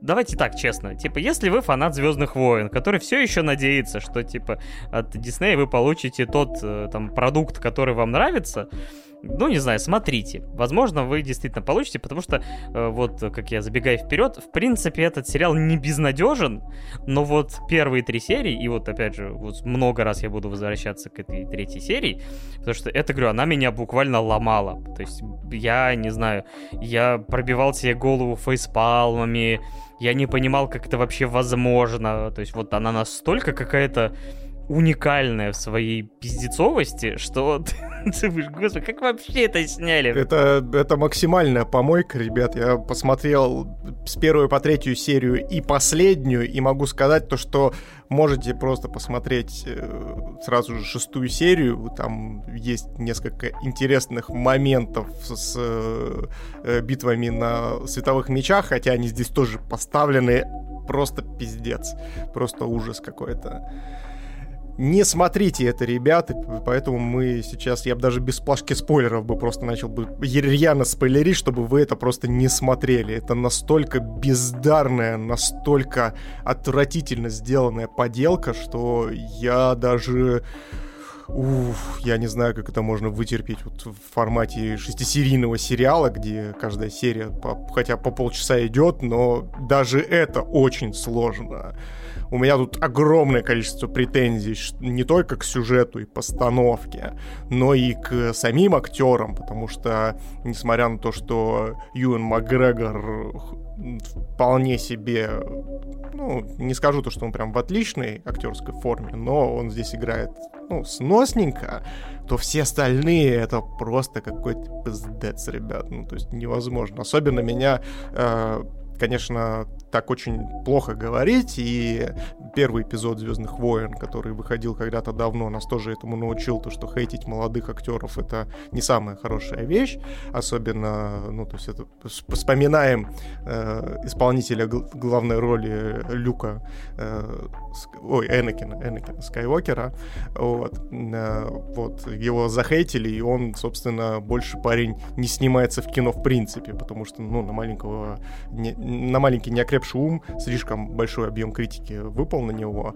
Но здесь вот ничему, собственно, не научило это создатели. Они маленькую девочку, которая играет Лею, это Вивьен Лира Блэр, они подбирали, я не знаю как, потому что еще раз наступать на те же самые грабли, но это уже, скажем так, проблема кастинга большая, потому что играет она очень плохо.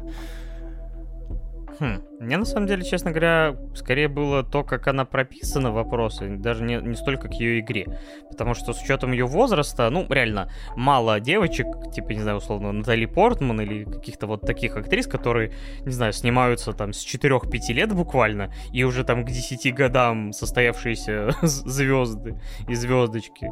Потому что там таких действительно встречаются. Здесь же мне показалось, что, ну, с учетом того, что это просто маленькая бойкая девочка, она меня просто подбешивала иногда местами просто своими там э, поступками, но ты, который я все-таки сбрасывал на то, что ну, она действительно мелкая и ну, творит вот эту иногда фигню просто потому, что она, ну, как бы, она, у нее еще логические связи буквально не, не выросли, что называется. Нет, у меня здесь э, про прописание, она прописана, в принципе, как маленькая девочка, но она слишком переигрывает, и это прям очень заметно, и это прям вырывает тебя прям из контекста, а еще в купе вот с постановкой и вот с э, вот этими всякими идиотскими мультипликационными допущениями, это... Ой, ребят, это, это прям очень тяжело. Ну, то есть хуже, хуже придумать сложно. Все хейтят восьмой эпизод Звездных войн и девятый. Вот. Но, ребят, э, вы, наверное, не ожидали то, что придет, собственно, Оби-Ван Кеноби и сделает что-то еще хуже. А учитывая то, что, э, собственно, Оби-Вана делает э, тот же самый режиссер К, э, которая делает Мандалорца, это вообще очень удивительно, что так сильно разнятся эти две работы в рамках одной вселенной Звездных войн. Да, я хоть «Мандалорца» не смотрел, но вот что «Мандалорец», что, по-моему, вот эта книга Боба Фета, ну, что-то вроде как все были довольны и, наоборот, говорили, что вот это вот настоящие «Звездные войны», не ваши эти гребаные новые эпизоды, а вот эти вот сериалы. И поэтому, я думаю, многие, когда узнали, что именно она будет э, снимать, э, ну, как бы Оби-Вана, что, скорее всего, они подумали, что сериал в надежных руках. Тем более, что вернулся и Юэн Макгрегор, и даже Хайден Кристенсена вернули в какой-то мере. Правда, я все... Знаешь, там... Ладно, я все-таки поставлю эту плашку, на всякий случай спойлер. Там просто есть момент э, из прошлого, в четвертом эпизоде, или в пятом, э, где как раз э, сражаются, собственно говоря, на тренировке Оби-Ван с э, Энакином. И вот я все думал, типа, они омолодили Энакина или нет? Это так, типа, нормально сохранился э, как бы, ну, Кристенсен, или все-таки омолодили? Потому что я все никак не... Потому что, он, знаешь, у него такое лицо, как у э, Магуайра в Человеке-пауке, где вроде он как бы и не молодой, А вроде как будто бы что-то ему и нарисовали на лице более омоложенное. И типа так не понимаешь. Такое чувство, как будто, знаете, ему маску из Инстаграма на- наебало наложили. То Ну, есть, что-то знаете, такое, да. какие-то вот основные морщины возрастные убрали, которые на лбу. Но при этом, при этом опущенные щеки остались. И то есть у него верхушка молодого Кристенсена, а низ ебаного старика, блядь. И ты такой, чего? Это меня сейчас... Это, у меня сейчас какие-то флешбеки идут, или это действительно выглядит как-то очень странно? Да, и опять же, это сериал, в, которого, в котором ввели, опять же, как э, одно из основных действующих лиц Дарта Вейдера, всеми любимого, потому что он в данном контексте одержим встречей и мучениями Оби-Вана, потому что он хочет отомстить за то, что произошло на Мустафаре, э, где он как раз, собственно, создал себе вот этот стильный садомаза творец. И как бы получается, что он как бы через вот своих инквизиторов, то есть говорит, что все оставите повстанцы, шмовстанцы, пофигу, найдите мне Убивана, как бы, let's go. И в третьей, в третьей серии вот этой комедийной, нелепой, они встречаются лицом к лицу, и это вот худшая, наверное, драка на световых мечах, которую можно представить, когда вы представляете себе Оби-Вана и Дарта Вейдера. Опять же, ну, по сути, как бы прошло пять лет после событий третьего эпизода, то есть они еще как бы... Ну, ладно, не будем опять... э, я не знаю, как до сих пор Лукас все сращивал эти, потому реально...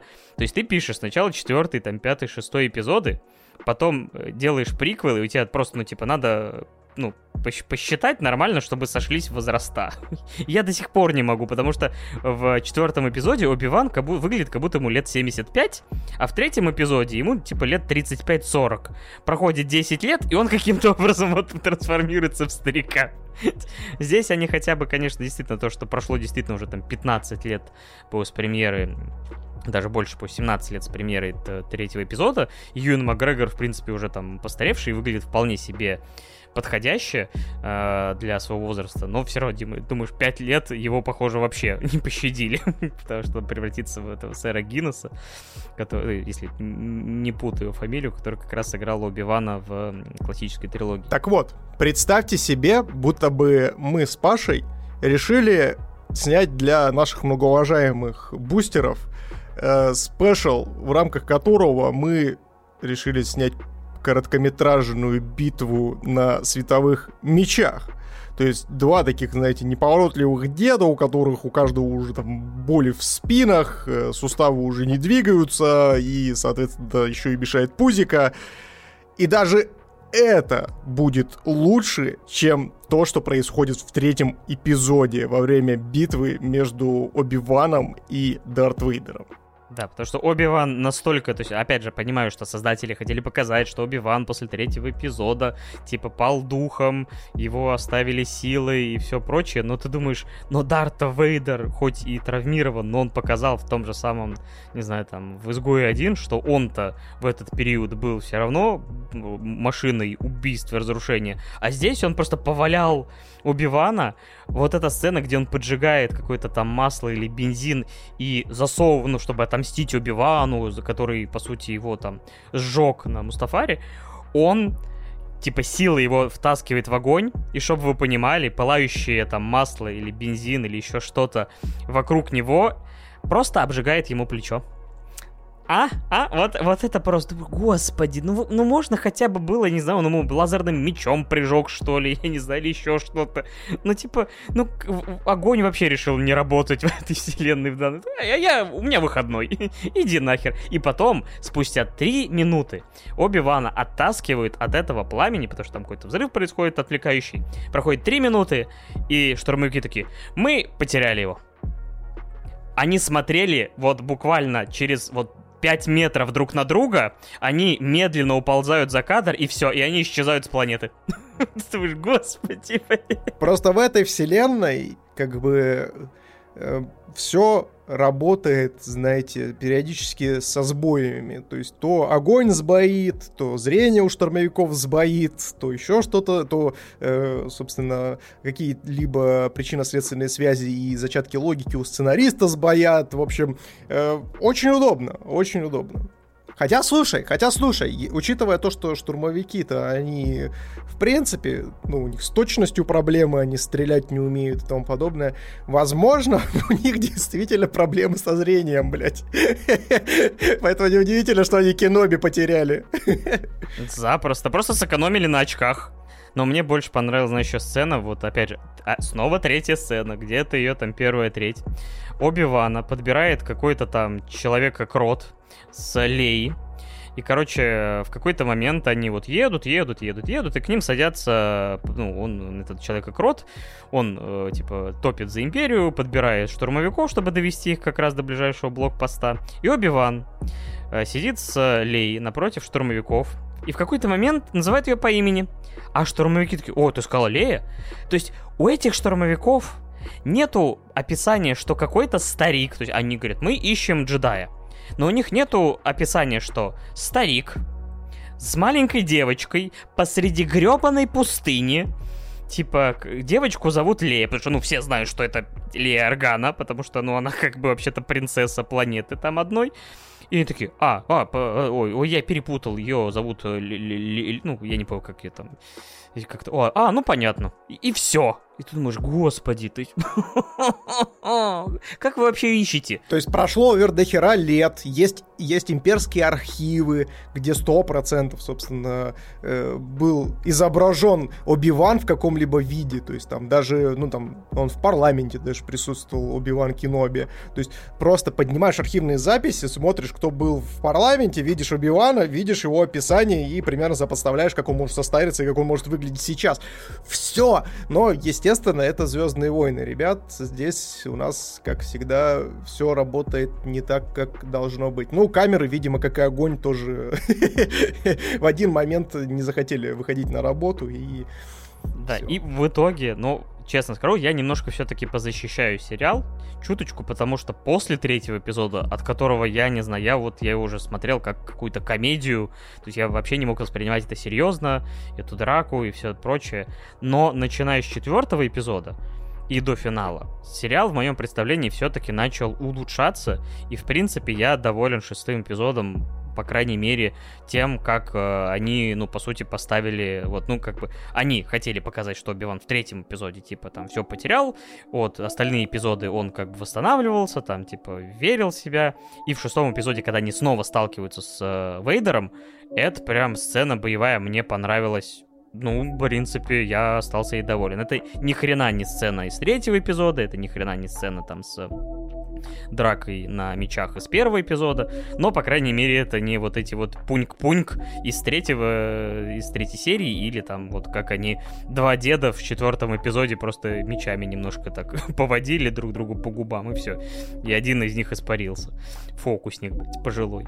Вот, вот в шестом эпизоде сражение Дарта Вейдера, и вот, например, сцена, где они там разговаривают, и там Оби-Ван, опять же, спойлер, спойлер, как показывает наша плашка, он ему разбивает шлем, и Энакин, ну, точнее, Дарт Вейдер, начинает разговаривать 50% через э, преобразователь речи, а 50% своим голосом, ну, блин, это прям вот как-то атмосферно, мрачно, клево, то есть вот это мне понравилось, честно скажу. Ну и что ты в итоге поставишь-то Оби-Вану по итогу? Ой, ну, честно говоря, больше шестерки я не могу поставить. И то вот, опять же, шестерка появляется только за счет вот э, шестой серии и вот этой драки. То есть вот она мне понравилась, она вытянула хотя бы хоть какое-то удовольствие. И, в принципе, например, там в пятом эпизоде тоже там некоторые сцены с участием Дарта Вейдера э, тоже меня как бы зацепили. Но в целом это типа вот там почти 5 баллов для меня, да. То есть я не думал, что вот настолько все будет как-то странно и нелепо. Если не согласны, опять же, можете написать э, как бы свое мнение. Мы по любому вопросу как бы не говорим, что мы там абсолютно правы. Э, и вы можете нам обосновать, почему это хороший сериал. Но вот меня он не зацепил от слова совсем, кроме, опять же, вот шестого эпизода, наверное. А ты что ставишь? Ну, мне тоже шестой эпизод вытащил немножко, скажем так, оценки Оби-Вана Кеноби, и я поставлю 3. Вот настолько, вы понимаете, что есть хороший эпизод, один из шести. типа, как бы все равно, то есть, а до этого была, видимо, единица, или в минусовую степень ушла градация. Было минус тысяча, а стало три. Все нормально, все, все честно. Ну, в общем, наверное, да, фанатам стоит держаться за Мандалорца, где как раз Педро Паскаль, я так понимаю, как раз он перед тем же, как сняться ну, в Last of Us сериале, он же как раз, по-моему, должен сняться был в третьем сезоне Мандалорца, так что лучше дождитесь его. Если вам, опять же, нравятся первые два, мне, по похоже, это может быть действительно самое лучшее, что может быть пока выпущено по Звездным войнам. Так что не все безнадежно. А вот вопрос такой. А все ли безнадежно, собственно, для киновселенной Марвел? с их Доктор Стрэнджем в мультивселенной безумие. Не знаешь, у меня была подводка, типа, это Доктор Странный 2 или Доктор Сраный 2. Настолько плохая подводка была. Но мне, честно говоря, да, мне очень смешанные эмоции, сразу скажу, от этого проекта, но давайте по завязочке. Значит, э, фильм «Доктор Стрэндж Multiverse of Madness» значит, повествует о том, как э, Доктор Стрэндж спустя, в общем-то, те годы, которые он провел, ну, как э, в виде пепла, Останусь пеплом на губах. Вот это все. Он возвращается. Дамочка его любимая из первого фильма уже занята. И выходит, собственно говоря, замуж. Не дождалась его из армейки. вот этой супергеройской. Да, собрала пепел, не решила как бы с пеплом не жениться. Вот. И, собственно говоря, он сидит на свадьбе.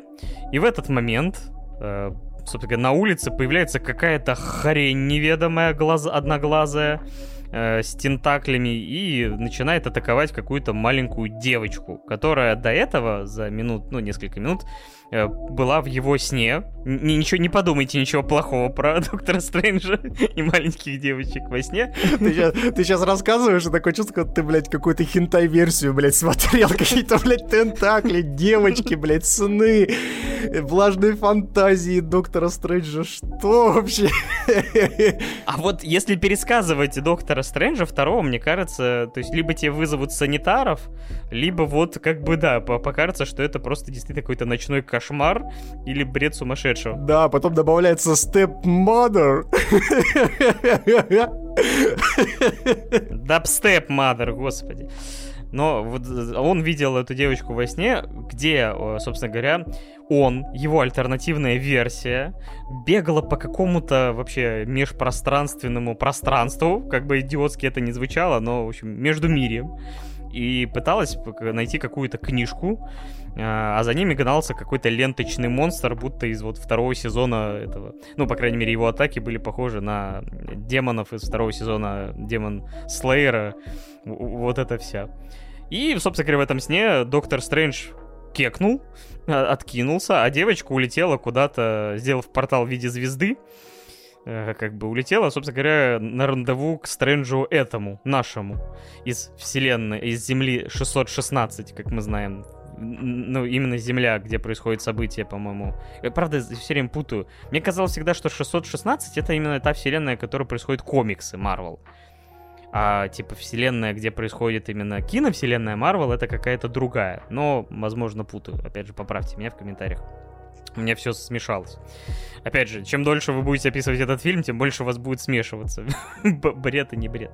Вот, и, собственно, он спасает э, на пару с Вонгом эту девочку от этого тентакливого монстра, и ты такой думаешь, да, Сэм Рэйми э, пришел в этот фильм, чтобы снова э, делать, снимать экшен, где по небоскребу какая-то хрень щупальцами сражается с э, супергероями. То есть реально, почему-то мне это напомнило сцену из второго Человека-паука, только доктор Октавиус посимпатичнее, чем эта компьютерная хрень. Вот. И дальше, собственно, эта девочка говорит, что так-то, так-то, я путешественница по мультивселенной, во время огромного стресса я могу открывать порталы и перемещаться между реальностями. Типа, я как бы немножко заблудилась, и вообще как бы тут э, опять угроза мирового масштаба, и вообще я там ищу родителей своих двух мам. И типа, помоги мне с, с, с, этой с, помоги мне, доктор, с этой бедой. Вот отсюда начинается сюжет. А доктор... Нотис мисс Сэмпай, пожалуйста. Да. А доктор такой, ну так, ладно, у нас там волшебство, что-то темная магия. Позову-ка я ведьму. и обращается за помощью к Ванде, которая как раз откисает после событий сериала WandaVision. Если вы не смотрели сериал WandaVision, вам, похоже, придется посмотреть, потому что иначе вы не поймете вообще, что с ней произошло. Э, потому что там как раз раскрываются вот ее принятие позиции. Если коротко, поехала, в общем, наша мать кукухой чутка. Да, и... После смерти многоуважаемого Вижена. Да, и, собственно говоря, она в этом сериале, у нее были два ребенка, только вот дело в том, что она настолько вот от горя поехала, что она этих детей создала своими силами. То есть на самом деле никаких детей у нее нет. С помощью магии. Да. Не с помощью своих э, материнских и женских вот этих вот э, магий. Да. Привычных для нас всех. Вот. И, собственно говоря, она так задалась вопросом, а ведь в мультивселенной-то детишки-то у нее, скорее всего, есть, и ее сны, кошмары, опять же, говорят о том, что где-то в, на множестве мультивселенных действительно так все и есть, она где-то счастливая мать, и все прочее. И она, поговорив с Стрэнджем, говорит, так, смотри, тут такое дело, ты мне отдаешь эту девочку, и я веду себя благоразумно. Иначе всем вам магам карачун. И, как ни странно, то есть это как бы, я надеюсь, ни для кого не будет спойлером, становится главной противницей Доктора Стрэнджа. Здесь я не читал сценарий, я не смотрел трейлеры, кроме первого. И я такой, а, а морда? А, чё, а, а чья морда? Извините. Вот. Э, где Дармаму, может, вернулся там или еще что? Нет. Алая ведьма — это главный злодей второго Доктора Стрэнджа. И, вот, собственно говоря, начинаются проблемы с э, тем, чтобы я ж мать не пустить к ее детишкам путем, собственно говоря, убийства этой Америки Чавес. Лучшее именно свете. Да, но перед этим стоит, наверное, немножко рассказать предысторию историю создания как раз-таки этого замечательного фильма и э, откуда вообще взялся Сэм Рэйми, собственно, в этом фильме. Э, изначально на этапе предварительного создания скрипта Доктор Стрэндж в мультивселенной безумия за, в общем, планировал быть одним из самых темных и не побоюсь это назвать, э, хорроровых э, фильмов Marvel, то есть они хотели сделать историю Доктора Стрэнджа полноценный ужастик, э, в рамках которого пригласили написать сценарий и поставить это все дело небезызвестного человека под именем Скотт Дерриксон. Кто не в курсе... Куда они его пригласили, если он режиссер первой части? Типа, такие, сняли первую часть Доктора Стрэнджа, потом такие забыли про его существование, такие, о, ты же режиссер первой части, еще снимал до этого ужастики, давайте его пригласим. Не, на самом деле они изначально там выбирали из другого пула режиссеров и сценаристов, но так как, э, собственно, у Скотта очень неплохой такой прям э, багаж хорроров за спиной, чтобы вы понимали, э, Скотт Дерриксон это создатель одного из э, не побоюсь сказать, лучших фильмов ужасов 2000-х. Это «Шесть демонов Эмили Роуз». И также он еще снял небезызвестный «Синистер», который тоже будоражит, э, будоражил неокрепшие умы, собственно, людей, кто в 2012 году его смотрел. И поэтому но я пугался с него. Да, и по, действительно качественные ужастики, что первый, что второй, и поэтому э, как бы этот человек э, чуть ли был не дримкастом, э, нет, не Sega дримкастом, а именно мечтой на роль, собственно, э, сценариста и режиссера, который сможет сделать из Доктора Стрэнджа полноценный фильм ужасов. Но, но, Спустя какое-то время, в общем, э, когда был скрипт уже создан и уже даже начали что-то снимать, э, пришли продюсеры и такие сказали, слушайте, ребят, что-то нам не совсем нравится, что происходит, во что превращается эта история. И в итоге там был такой достаточно, ну не скажу, не скажу то, что прям скандал, но начались э, глобальные разногласия между Дерриксоном и продюсер, продюсерским составом Диснея, и в итоге Дерриксон сказал, все, я ухожу в продюсирование, я не буду, в общем, это все дело снимать. И естественно, Дисней такие, так, так, так, так, так, так, так, кого, кем бы нам заткнуть, собственно, образовавшуюся дыру? Кто у нас умеет снимать блокбастеры про супергероев и еще, э, как бы, фильмы ужасов? Хм. Наверное, это Сэм Рэйми. Они достали его из чулана, где он, видимо, сидел последние годы, потому что, на самом деле, человек культовой трилогии про Человека-паука и трилогии про зловещих мертвецов последние годы снимал примерно ни хрена, и в лучшем случае продюсировал там какие-нибудь фильмы типа там «Не дыши», как раз э, ремейк «Зловещих мертвецов», но в целом, типа, я практически вообще годами про него почти не слышал, а в роли режиссера так вообще по нулям. Но вот мне показалось, что в принципе это достойная замена, потому что, ну, действительно, Сэм Рэйми как раз это режиссер, у которого за спиной и ужастики, причем культовые, так и культовые фильм, э, ну, фильмы про супергероев.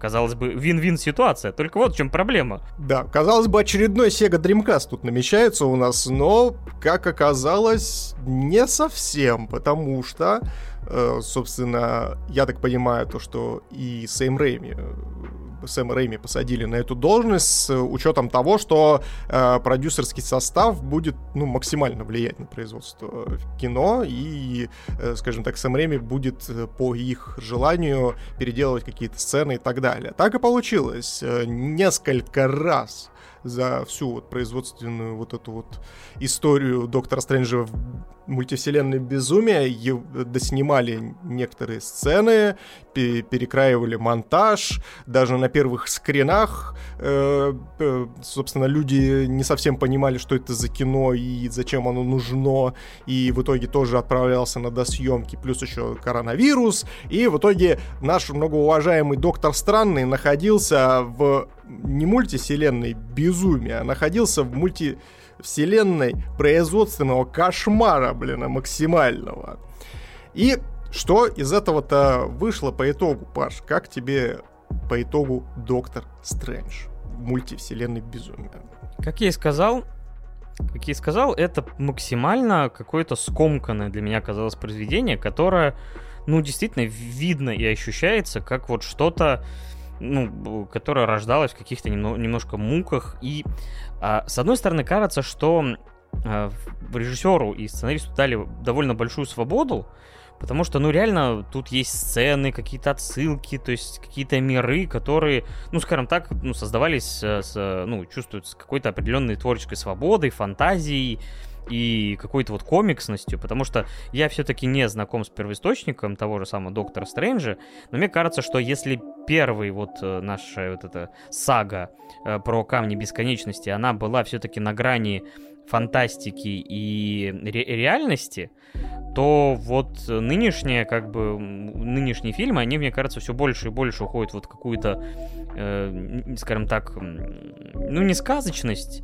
но отходит вообще от реализма максимально. И вот Доктор Стрэндж, мне кажется, это вот какая-то вот сказка буквально, то есть где вот перемещаются по каким-то другим вселенным, причем вот эта сцена сделана, с одной стороны, блин, красочно, ярко, но, блин, почему-то этот фильм вообще ни разу не дотягивает до визуала, который задал Скотт Дерриксон и люди, которые писали э, изначального Доктора Стрэнджа, потому что, собственно говоря, он отличался своим уникальным визуальным стилем, который подкупал и был чем-то даже новаторским в какой-то степени. То есть это было очень сильное, выверенное произведение, но при этом и даже, собственно говоря, сцены человека в Человеке-пауке с участием Доктора Стрэнджа отлично продолжали этот визуальный ряд.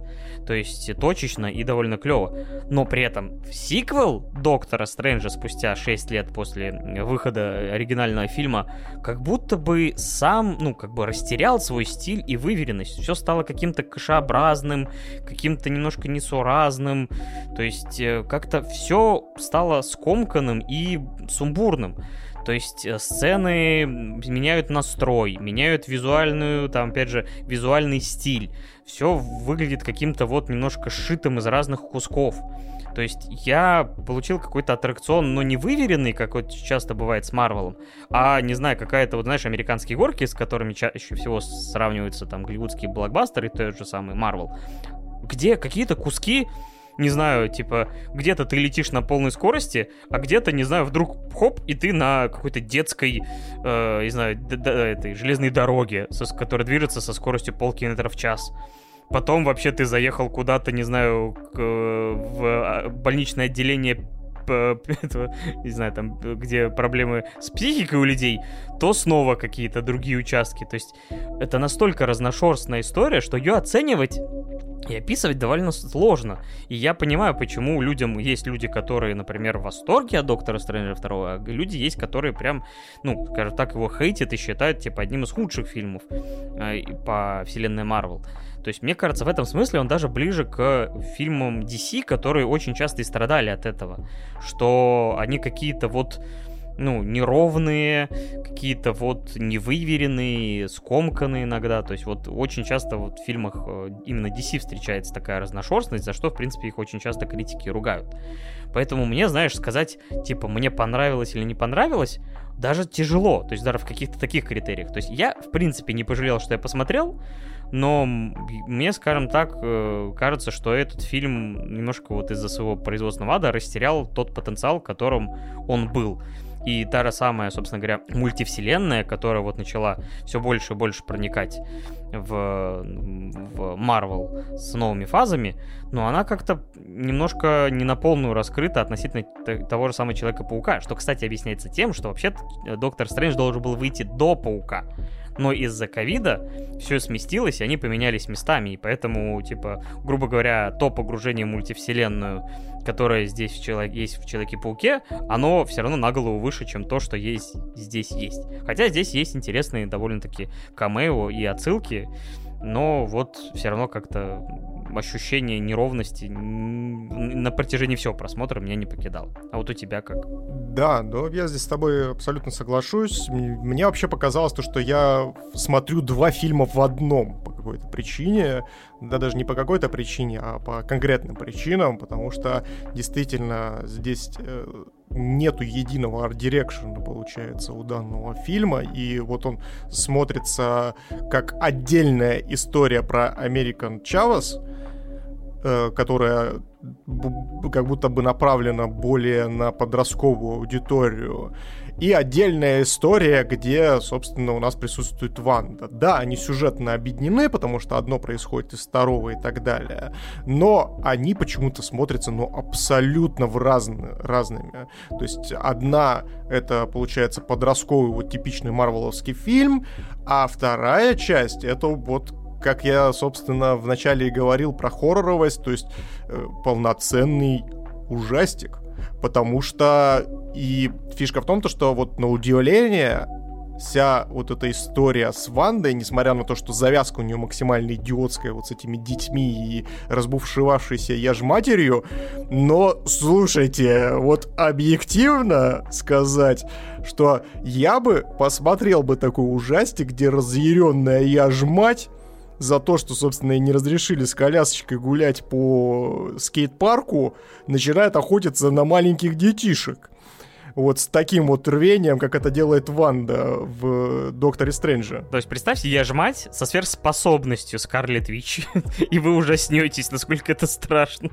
И снято это на уровне, то есть там был момент такой прям очень атмосферный, даже со скримером, на секундочку, когда она там за ними по туннелю следовала, как, знаешь, как вот что-то действительно неотвратимое, сильное, с чем ты не можешь вообще даже при условии того, что у тебя есть один из сильнейших сильнейших магов э, в запасе, вот, э, не можешь противостоять.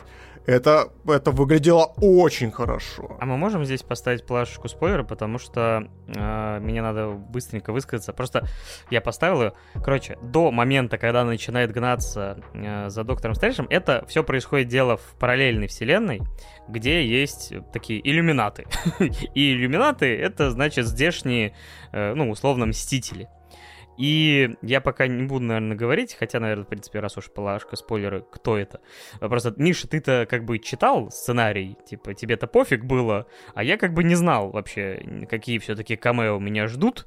Мне было, конечно, интересно, потому что раз, опять же, мультивселенная, то будут какие-то альтернативные версии, И вот, наши герои приходят в... Точнее, их приводят в офис этих иллюминатов, а там заседает там этот э, черный болт, я не помню, как он там называется правильно.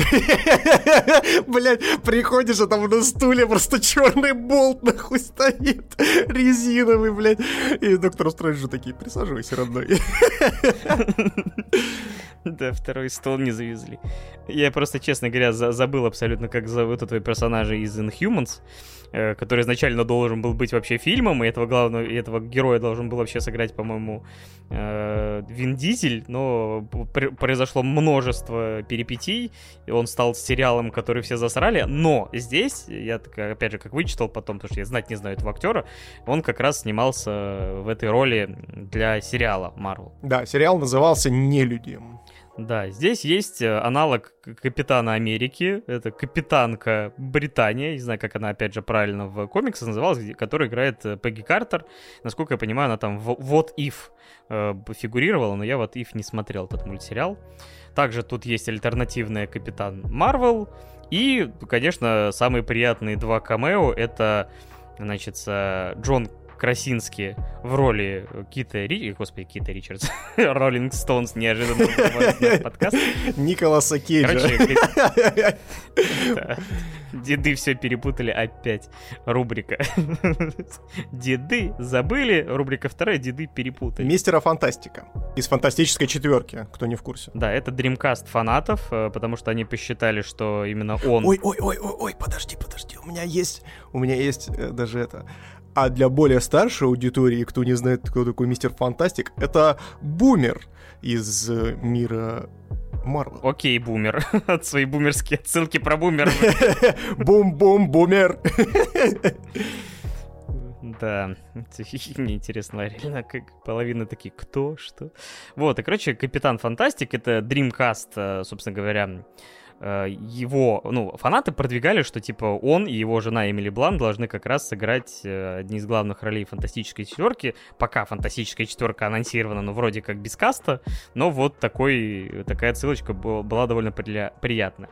И я такой, блин, они их ведут, опять же, на эту встречу с иллюминатами, и там, типа, роботы Альтрона, и я такой, ой, чувствую камео. И я думаю, что сейчас, типа, я увижу во главе этого Ордена Иллюминатов Тони Старка в исполнении, собственно, Дауни-младшего, потому что это лучшая возможность его снова показать в кадре. Это мультивселенная. Но я был обманут, но скорее приятно, потому что Харинак, и тут как бы Патрик Стюарт в роли профессора Ксавьера заправляет сей, потому что, собственно говоря, роль предыдущего... Причем он выезжает в каноничном кресле своем из мультфильма 90-х как раз-таки. Уф. Да, прям ностальгия во все поля. Ну и в этой вселенной как бы этот Доктор Стрэндж немножко обосрался. то есть он, конечно, помог э, у, то есть убить Таноса в этой вселенной, но только попутно сгубил какую-то параллельную вселенную, на которую, видимо, эксперименты ставил. Вот. И, собственно говоря, я к чему веду. После этого эти Орден Иллюминатов сражаются с Вандой, и она их разваливает с такими местами ужасными способами. Типа, Болту зашивает рот, и он свой, типа, могучий голос, который может кого угодно сванпанчить, сванкрикнуть, он, типа, просто взрывает сам себе мозг. Типа, такой, ой, мать моя женщина, это было жутко. Или в этого Капитана Фантастика просто на лоскуты раскручивает. И ты понимаешь, что будь это фильм категории, ну, с рейтингом R, я бы кричал от ужаса. Настолько это какая-то сцена из, не знаю, из исполнителя желаний какого-то. Слушай, а тебе не хотелось кричать от ужаса, когда Доктор Стрэндж в своей первой битве вот с этим вот кальмара одноглазым существом начал вырывать ему глаз, блядь? У меня, для меня это был первый звоночек такой, типа, нихера себе, причем он там вырвал глаз, его прям во всей красе, прям показывается всеми нервами вот этими вот кровоточащими, ты такой, блядь. Ну, раз это монстр, не считается, видимо, поэтому это фильм все равно PG-13. Но грань, ну, такая. То есть все-таки за это тоже хочется похвалить фильм, что они в некоторых сценах, ну, действительно, осмелели. И, как бы, знаешь, вот, ну, много было Темному рыцарю дозволено, что делало его фильмом на грани, там, с рейтингом R. Но вот и здесь, как бы, говорю, вот эти смерти главных героев. Да, пускай, как бы, ну, все вот эти э, недостатки в плане того, что все это очень сильно выбивается из основного повествования, в принципе, потому что ты, вот реально происходит дефолтная драка Доктора Стрэнджа вот с этой херней, с щупальцами, и тут он просто вырывает ей глаз, и ты такой... А что, так а? можно было? Кого? В смысле, блин? Вот. Но э, отбрасывая все вот эти нюансы, э, смотрится это заебись. Ну, то есть такое бы я посмотрел, если бы это было на протяжении всего фильма вот в должных пропорциях и в, с грамотным вот именно э, с грамотной подачей в рамках настроения, чтобы оно не менялось вот знаешь позитивного веселого типичного марвеловского скатывающего вот в такую чернуху. Но смотри, кстати, насчет веселого марвеловского. А вот мне показалось, что юмора-то в этом фильме в разы меньше. От каких-то очевидных прям шуток-шуток и, ну, условных там смешочков. То есть мне показалось, что этого, ну, прям на порядок меньше. То есть вообще последние фильмы Marvel, они как будто бы взяли... Да не, слушай, абсолютно так же. Ну, то есть я смотрел и абсолютно то же самое. Особенно в начале, то есть там вот эта вся история. Она украла мой перстень. Да, она украла твой перстень. Девушка, вы куда собрались? Пройдемте, пожалуйста, с нами. Или про Человека-паука. То что, что? У вас есть Человек-паук? Он что, стреляет с жопы паутиной? Он такой, нет, нет. Ну, или... Нет, ну, наверное. Надеюсь, что нет. Да, надеюсь, что нет. И то есть, ну и вот такие пробрасываются все равно истории, даже вот в каких-то дарковых моментах э, ну, поэтому, ну, сказать то, что это здесь прям, ну, на порядок меньше, ну, нет. Может быть, на, э, типа, знаешь, э, типа раньше в э, фильмах Марвел было 10, 10 шуток на весь хронометраж, а тут их э, там 3. Нет, здесь их, ну, штук 7, ну, то есть там на, на 3 меньше, например. Ну, что в процентном соотношении не, не такая большая разница. Ну, значит, наверное, просто, мне кажется, они на меня во многом перестали работать, я их просто перестал считать за юмор.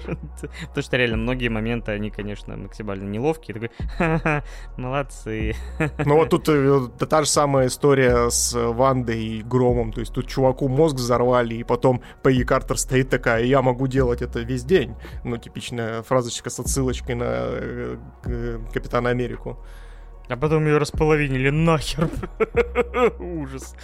То есть, э, да, такие контрасты это, конечно, жесть. Но вселенная Марвел навсегда была контрастной, но в остальных фильмах все-таки баланс и какая-то цельность все равно создавалась, даже несмотря на вот эту неровность настроения. То есть даже Человек-паук э, недавний, мне кажется, в этом смысле был более, потому что там, ну, действительно было как-то... Вот в этой сцене мы шутим неловко 10 минут, а в этой сцене действительно будет там хорошая драма, там, которая будет на вас работать. То есть, по крайней мере, это не настолько было, ну, таким рандомным жонглированием, все-таки какая-то выверенность во всем этом была. Здесь, опять же, из вот этого производственного ада видно, что вот, ну, несуразные какие-то моменты. Или, например, опять же, это спойлер, э, так будет жестким, но э, здесь Доктор Стрэндж, оставшись в другой вселенной без возможности выбраться, использует темную магию, чтобы оживить свой труп из другой вселенной и этим зомбаком сражаться с Вандой. это какой-то, мать его, Рик и Морти. Чтобы вы понимали, кстати, сценарист здесь, э, насколько я понял, он э, был одним из сценаристов Рика и Морти, по крайней мере, каких-то эпизодов. Кстати, он еще сценарист э, Локи. Я до сих пор не могу понять. Локи вообще что? Почему WandaVision имеет значение, а Локи, который сломал таймлайн и мультивселенную, он вообще просто уже второй фильм подряд про мультивселенную нахер идет и ничего из не, не имеет никакого значения. Да, это очень странно смотрится.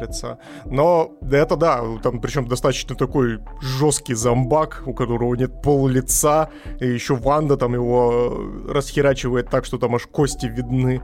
И ты такой. Ну, то есть это такие Evil Dead, то есть Собственно говоря, Сэм Рэйми, несмотря на вот эту всю историю, он виден местами. Ты чувствуешь его стиль, его любовь вот каким-то таким элементом боди-хоррора, типа как вот с этим зомбаком. То есть я все равно сквозь все это, ну, какую-то всю эту клоунаду и э, цветастую историю, я все равно вижу его стиль. Просто проблема в том, что если бы он изначально был вовлечен в проект э, как бы на этапе проработки всей концепции, это было бы как бы, ну, чисто его кино. А тут вот получается действительно как какой-то Франкенштейн, где, типа, где-то виден его режиссерский почерк, где-то виден э, явно какие-то моменты, которые остались от Скотта Дерриксона и его видении Доктора Стрэнджа. Ну, то есть это как-то, конечно, жалко. То есть, опять же, я все-таки возлагал на этот фильм большие надежды, потому что, ну, все-таки Марвел обычно все-таки умели э, фильмы создавать, ну, которые, как сказать, интересные визуальные, тебя смешат, какие-то моменты вот они пробуют что-то новое добавлять, какие-то новые жанры. В данном случае они хотели вот добавить хоррор. Но вот, к сожалению, чисто организационно, с учетом пандемии, и, собственно говоря, из-за пандемии весь фильм снят на зеленке, и это, мать его, бросается в глаза беспрерывно.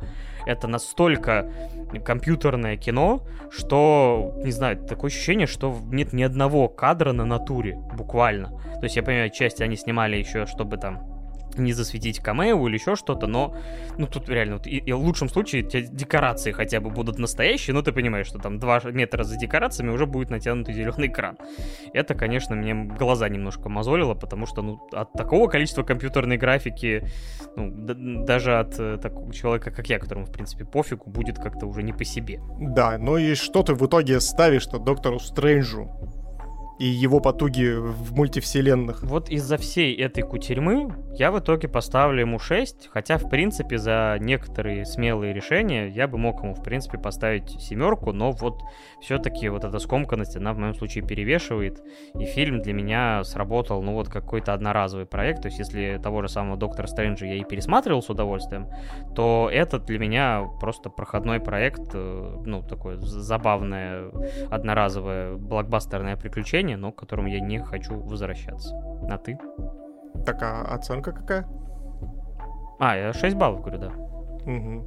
Ну, для меня, э, как я уже сказал, что я посмотрел абсолютно два разных фильма, которые сплели между собой белыми нитками, и, естественно, э, я здесь подтверждаю то, что это не срастается, к сожалению, в единую какую-то цепочку. Хотя на самом деле в Докторе Стрэнджи есть очень интересные концепции, которые озвучиваются, но никак не обыгрываются. Например, о том, что во снах ты видишь э, параллельные миры. И там даже была шутка от Вонга о том, что а это что, я, значит, когда голый от клоуна убегал, ты что, в, параллель, в параллельной вселенной где-то это происходило? Такая, да, да, где-то тебя за жопу Ужас. голую кусал клоун. Вот. То есть это интересная концепция, но она дальше никуда не идет, к сожалению. Вот это страшно. вот это страшно. Потому что мои сны это такая, такой иногда ужас и бред, что думаешь, если реально где-то моему параллельному э, Паше, ну, типа, приходится сталкиваться с, с этим всем, но не завидую я ему или им. Да, да, это ужас. Ну и также, естественно, концепция, например, того же самого, э, когда они попадают в параллельную вселенную, их там запирают в некотором аквариуме, который почему-то потом пытаются, блядь, аквариум для суперлюдей пытаются разбить, блядь, огнетушителем. Это, конечно, ой, блядь, это просто пиздец. Вот. Любят они в аквариумы этих э, героев сажать. Да, но их как бы... Мстители, Локи. Да, но при этом, при всем, э, вполне себе логичное обоснование, почему их посадили, потому что, ну, блядь, ребят, вы из параллельной вселенной, у вас там, возможно, ковид, блин, а мы даже не знаем, что это такое. Вы тут сейчас начнете, собственно, нас тут всех заражать, мы подохнем к херам собачьим. И вот э, такими вот урывками, то есть на каждый абсолютно плюс есть какой-то минус, который перевешивает, к сожалению, в негативную сторону. То есть, если воспринимать это кино, например, как, знаете, попытку Марвел реанимировать Фредди Крюгера, кем по факту наша я ж мать многоуважаемая Ванда и является, потому что она из своей вселенной через сны проникает, собственно, э, в головы своих двойников и за счет их творит, собственно, всякие бесчинства, то это выглядит, ну, прям вообще как праздник. То есть я сижу такой, блядь, вот это круто, когда они, собственно, наваливали ту же самую там историю с тоннелем, когда вот эта вот э, достаточно жесткая драка была с распеловиниванием э, Пегги Картер. Это все настолько, знаешь, будоражит твое сознание, и ты понимаешь, как это можно было бы э, круто обыграть в рамках всего фильма. И как это ни к чему не приводит, собственно, в рамках э, собственно, Доктора Стрэнджа в мультивселенной безумия. Настолько просранный потенциал у этого кино, настолько просранный здесь сценарий, настолько здесь просраны, э, собственно, все мотивации, насколько здесь просрана вот эта American Chavez, э, и насколько херово играет актриса, это я уже вообще молчу. И ну, что аж грустно становится. То есть для меня э, Доктор Стрэндж в мультивселенной безумия стал вот тем фильмом, который не раскрытого потенциала. И это, блядь, вот большая обида. И обидно очень то, что Марвел продолжает так поступать с Сэмом Рэйми, который очень талантливый режиссер, которому, собственно, не дали ни третьего паука, ой, ни четвертого паука сделать, ни, собственно, нормально потрудиться над этим фильмом. Отвратительно, считаю от, э, считаю, что это отвратительно, и я надеюсь, то, что, по крайней мере, по сборам, ну, то есть Сэм Рэйми все-таки останется еще с Марвел э, в какой-то либо в каком-либо виде и, собственно, обратно не вернется в свои э, второсортные ужастики, как он это делал до этого. И поэтому я вот из-за вот этого нераскрытого потенциала Доктору Стрэнджу поставлю пятерку то есть 5 из 10, вот за счет вот именно вот хоррор-моментов, которые мне прям понравились. Как-то вот так. Понятненько. Ну, на этом мы будем прощаться с вами. Мы рассказали про эти четыре темы, но на самом деле мы еще, ну, может, не сейчас прям, но мы запишем еще дополнительный выпуск, опять же, дополнительный подкаст «Не влезло», как я и сказал, который будет доступен нашим бустанам с определенной Э, с определенного тира. Ну, а пока мы сейчас закончим и Бустаны, запишем еще... пацаны. Да. А, про пацанов мы тоже выскажемся, но попозже. И, и не за денежку. А, и пока мы будем записывать, наверное, после этого как раз то, что не влезло в этот подкаст. Потому что, чтобы вы поняли, мы, говорю, каждый раз мы остаемся с Мишей, типа, в Дискорде, обсуждаем, типа, выпуск. И чаще всего мы еще проговариваем минимум час. И при этом, типа, примерно полчаса из этого часа это не организационные вопросы какие-то, а именно буквально то, что мы забыли сказать в подкасте или еще что-то, просто потому что, ну, типа, мы не можем, чтобы этот подкаст длился, там, не знаю, часа 3-4. типа, никто это слушать не будет. Так что не особо расстраивайтесь, что, может быть, кто-то из вас это не Нас послушает. так никто не слушает, а тут еще, собственно, и еще не будут слушать, да. если мы на 3 часа Ну, уйдем. в любом случае, спасибо всем за прослушивание, спасибо за оценочки, отзывы, комментарии на всех возможных площадках. Мы бесконечно вам благодарны за любую поддержку. Опять же, вам не обязательно подписываться на Boosty, который будет, э, собственно говоря, вот анонсирован в ближайшее время. В принципе, достаточно того, что вы, опять же, просто нас слушаете и, не знаю, там, любите, рассказываете другим людям про наш подкаст, э, опять же, пишите отзывы, оценочки там и все прочее. То есть для нас это важнее всего. То есть просто если вы хотите сверх того поддержать, чтобы, не знаю, мы там, может быть, какой-нибудь special сделали, там, или еще что-то намутили, может быть, у нас будут какие-то там специальные сборы на какие-то конкретные активности, как у Trash Taste а.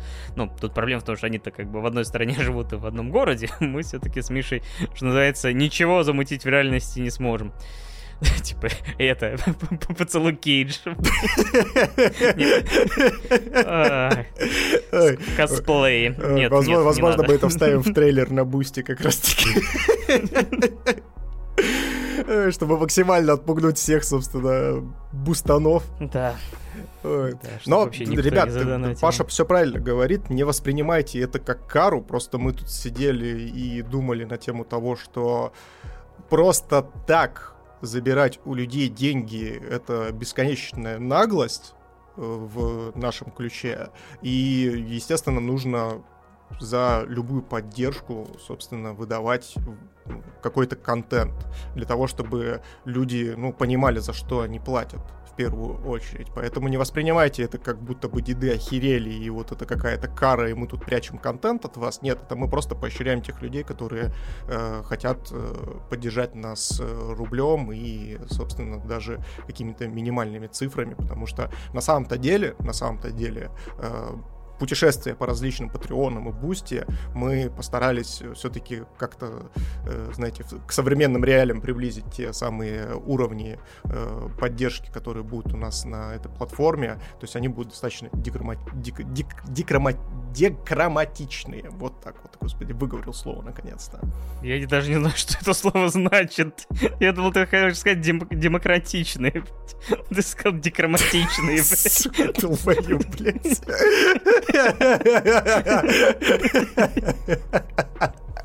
Блять, выговорил слово и даже не то, блять, пиздец.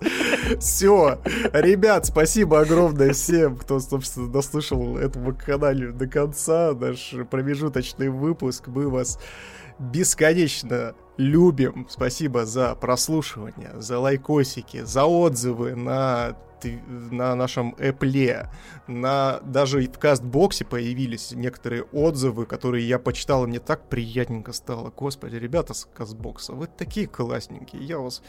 Ой, я прям это, я ж растаял. Вы такие лапы, я вас очень сильно люблю.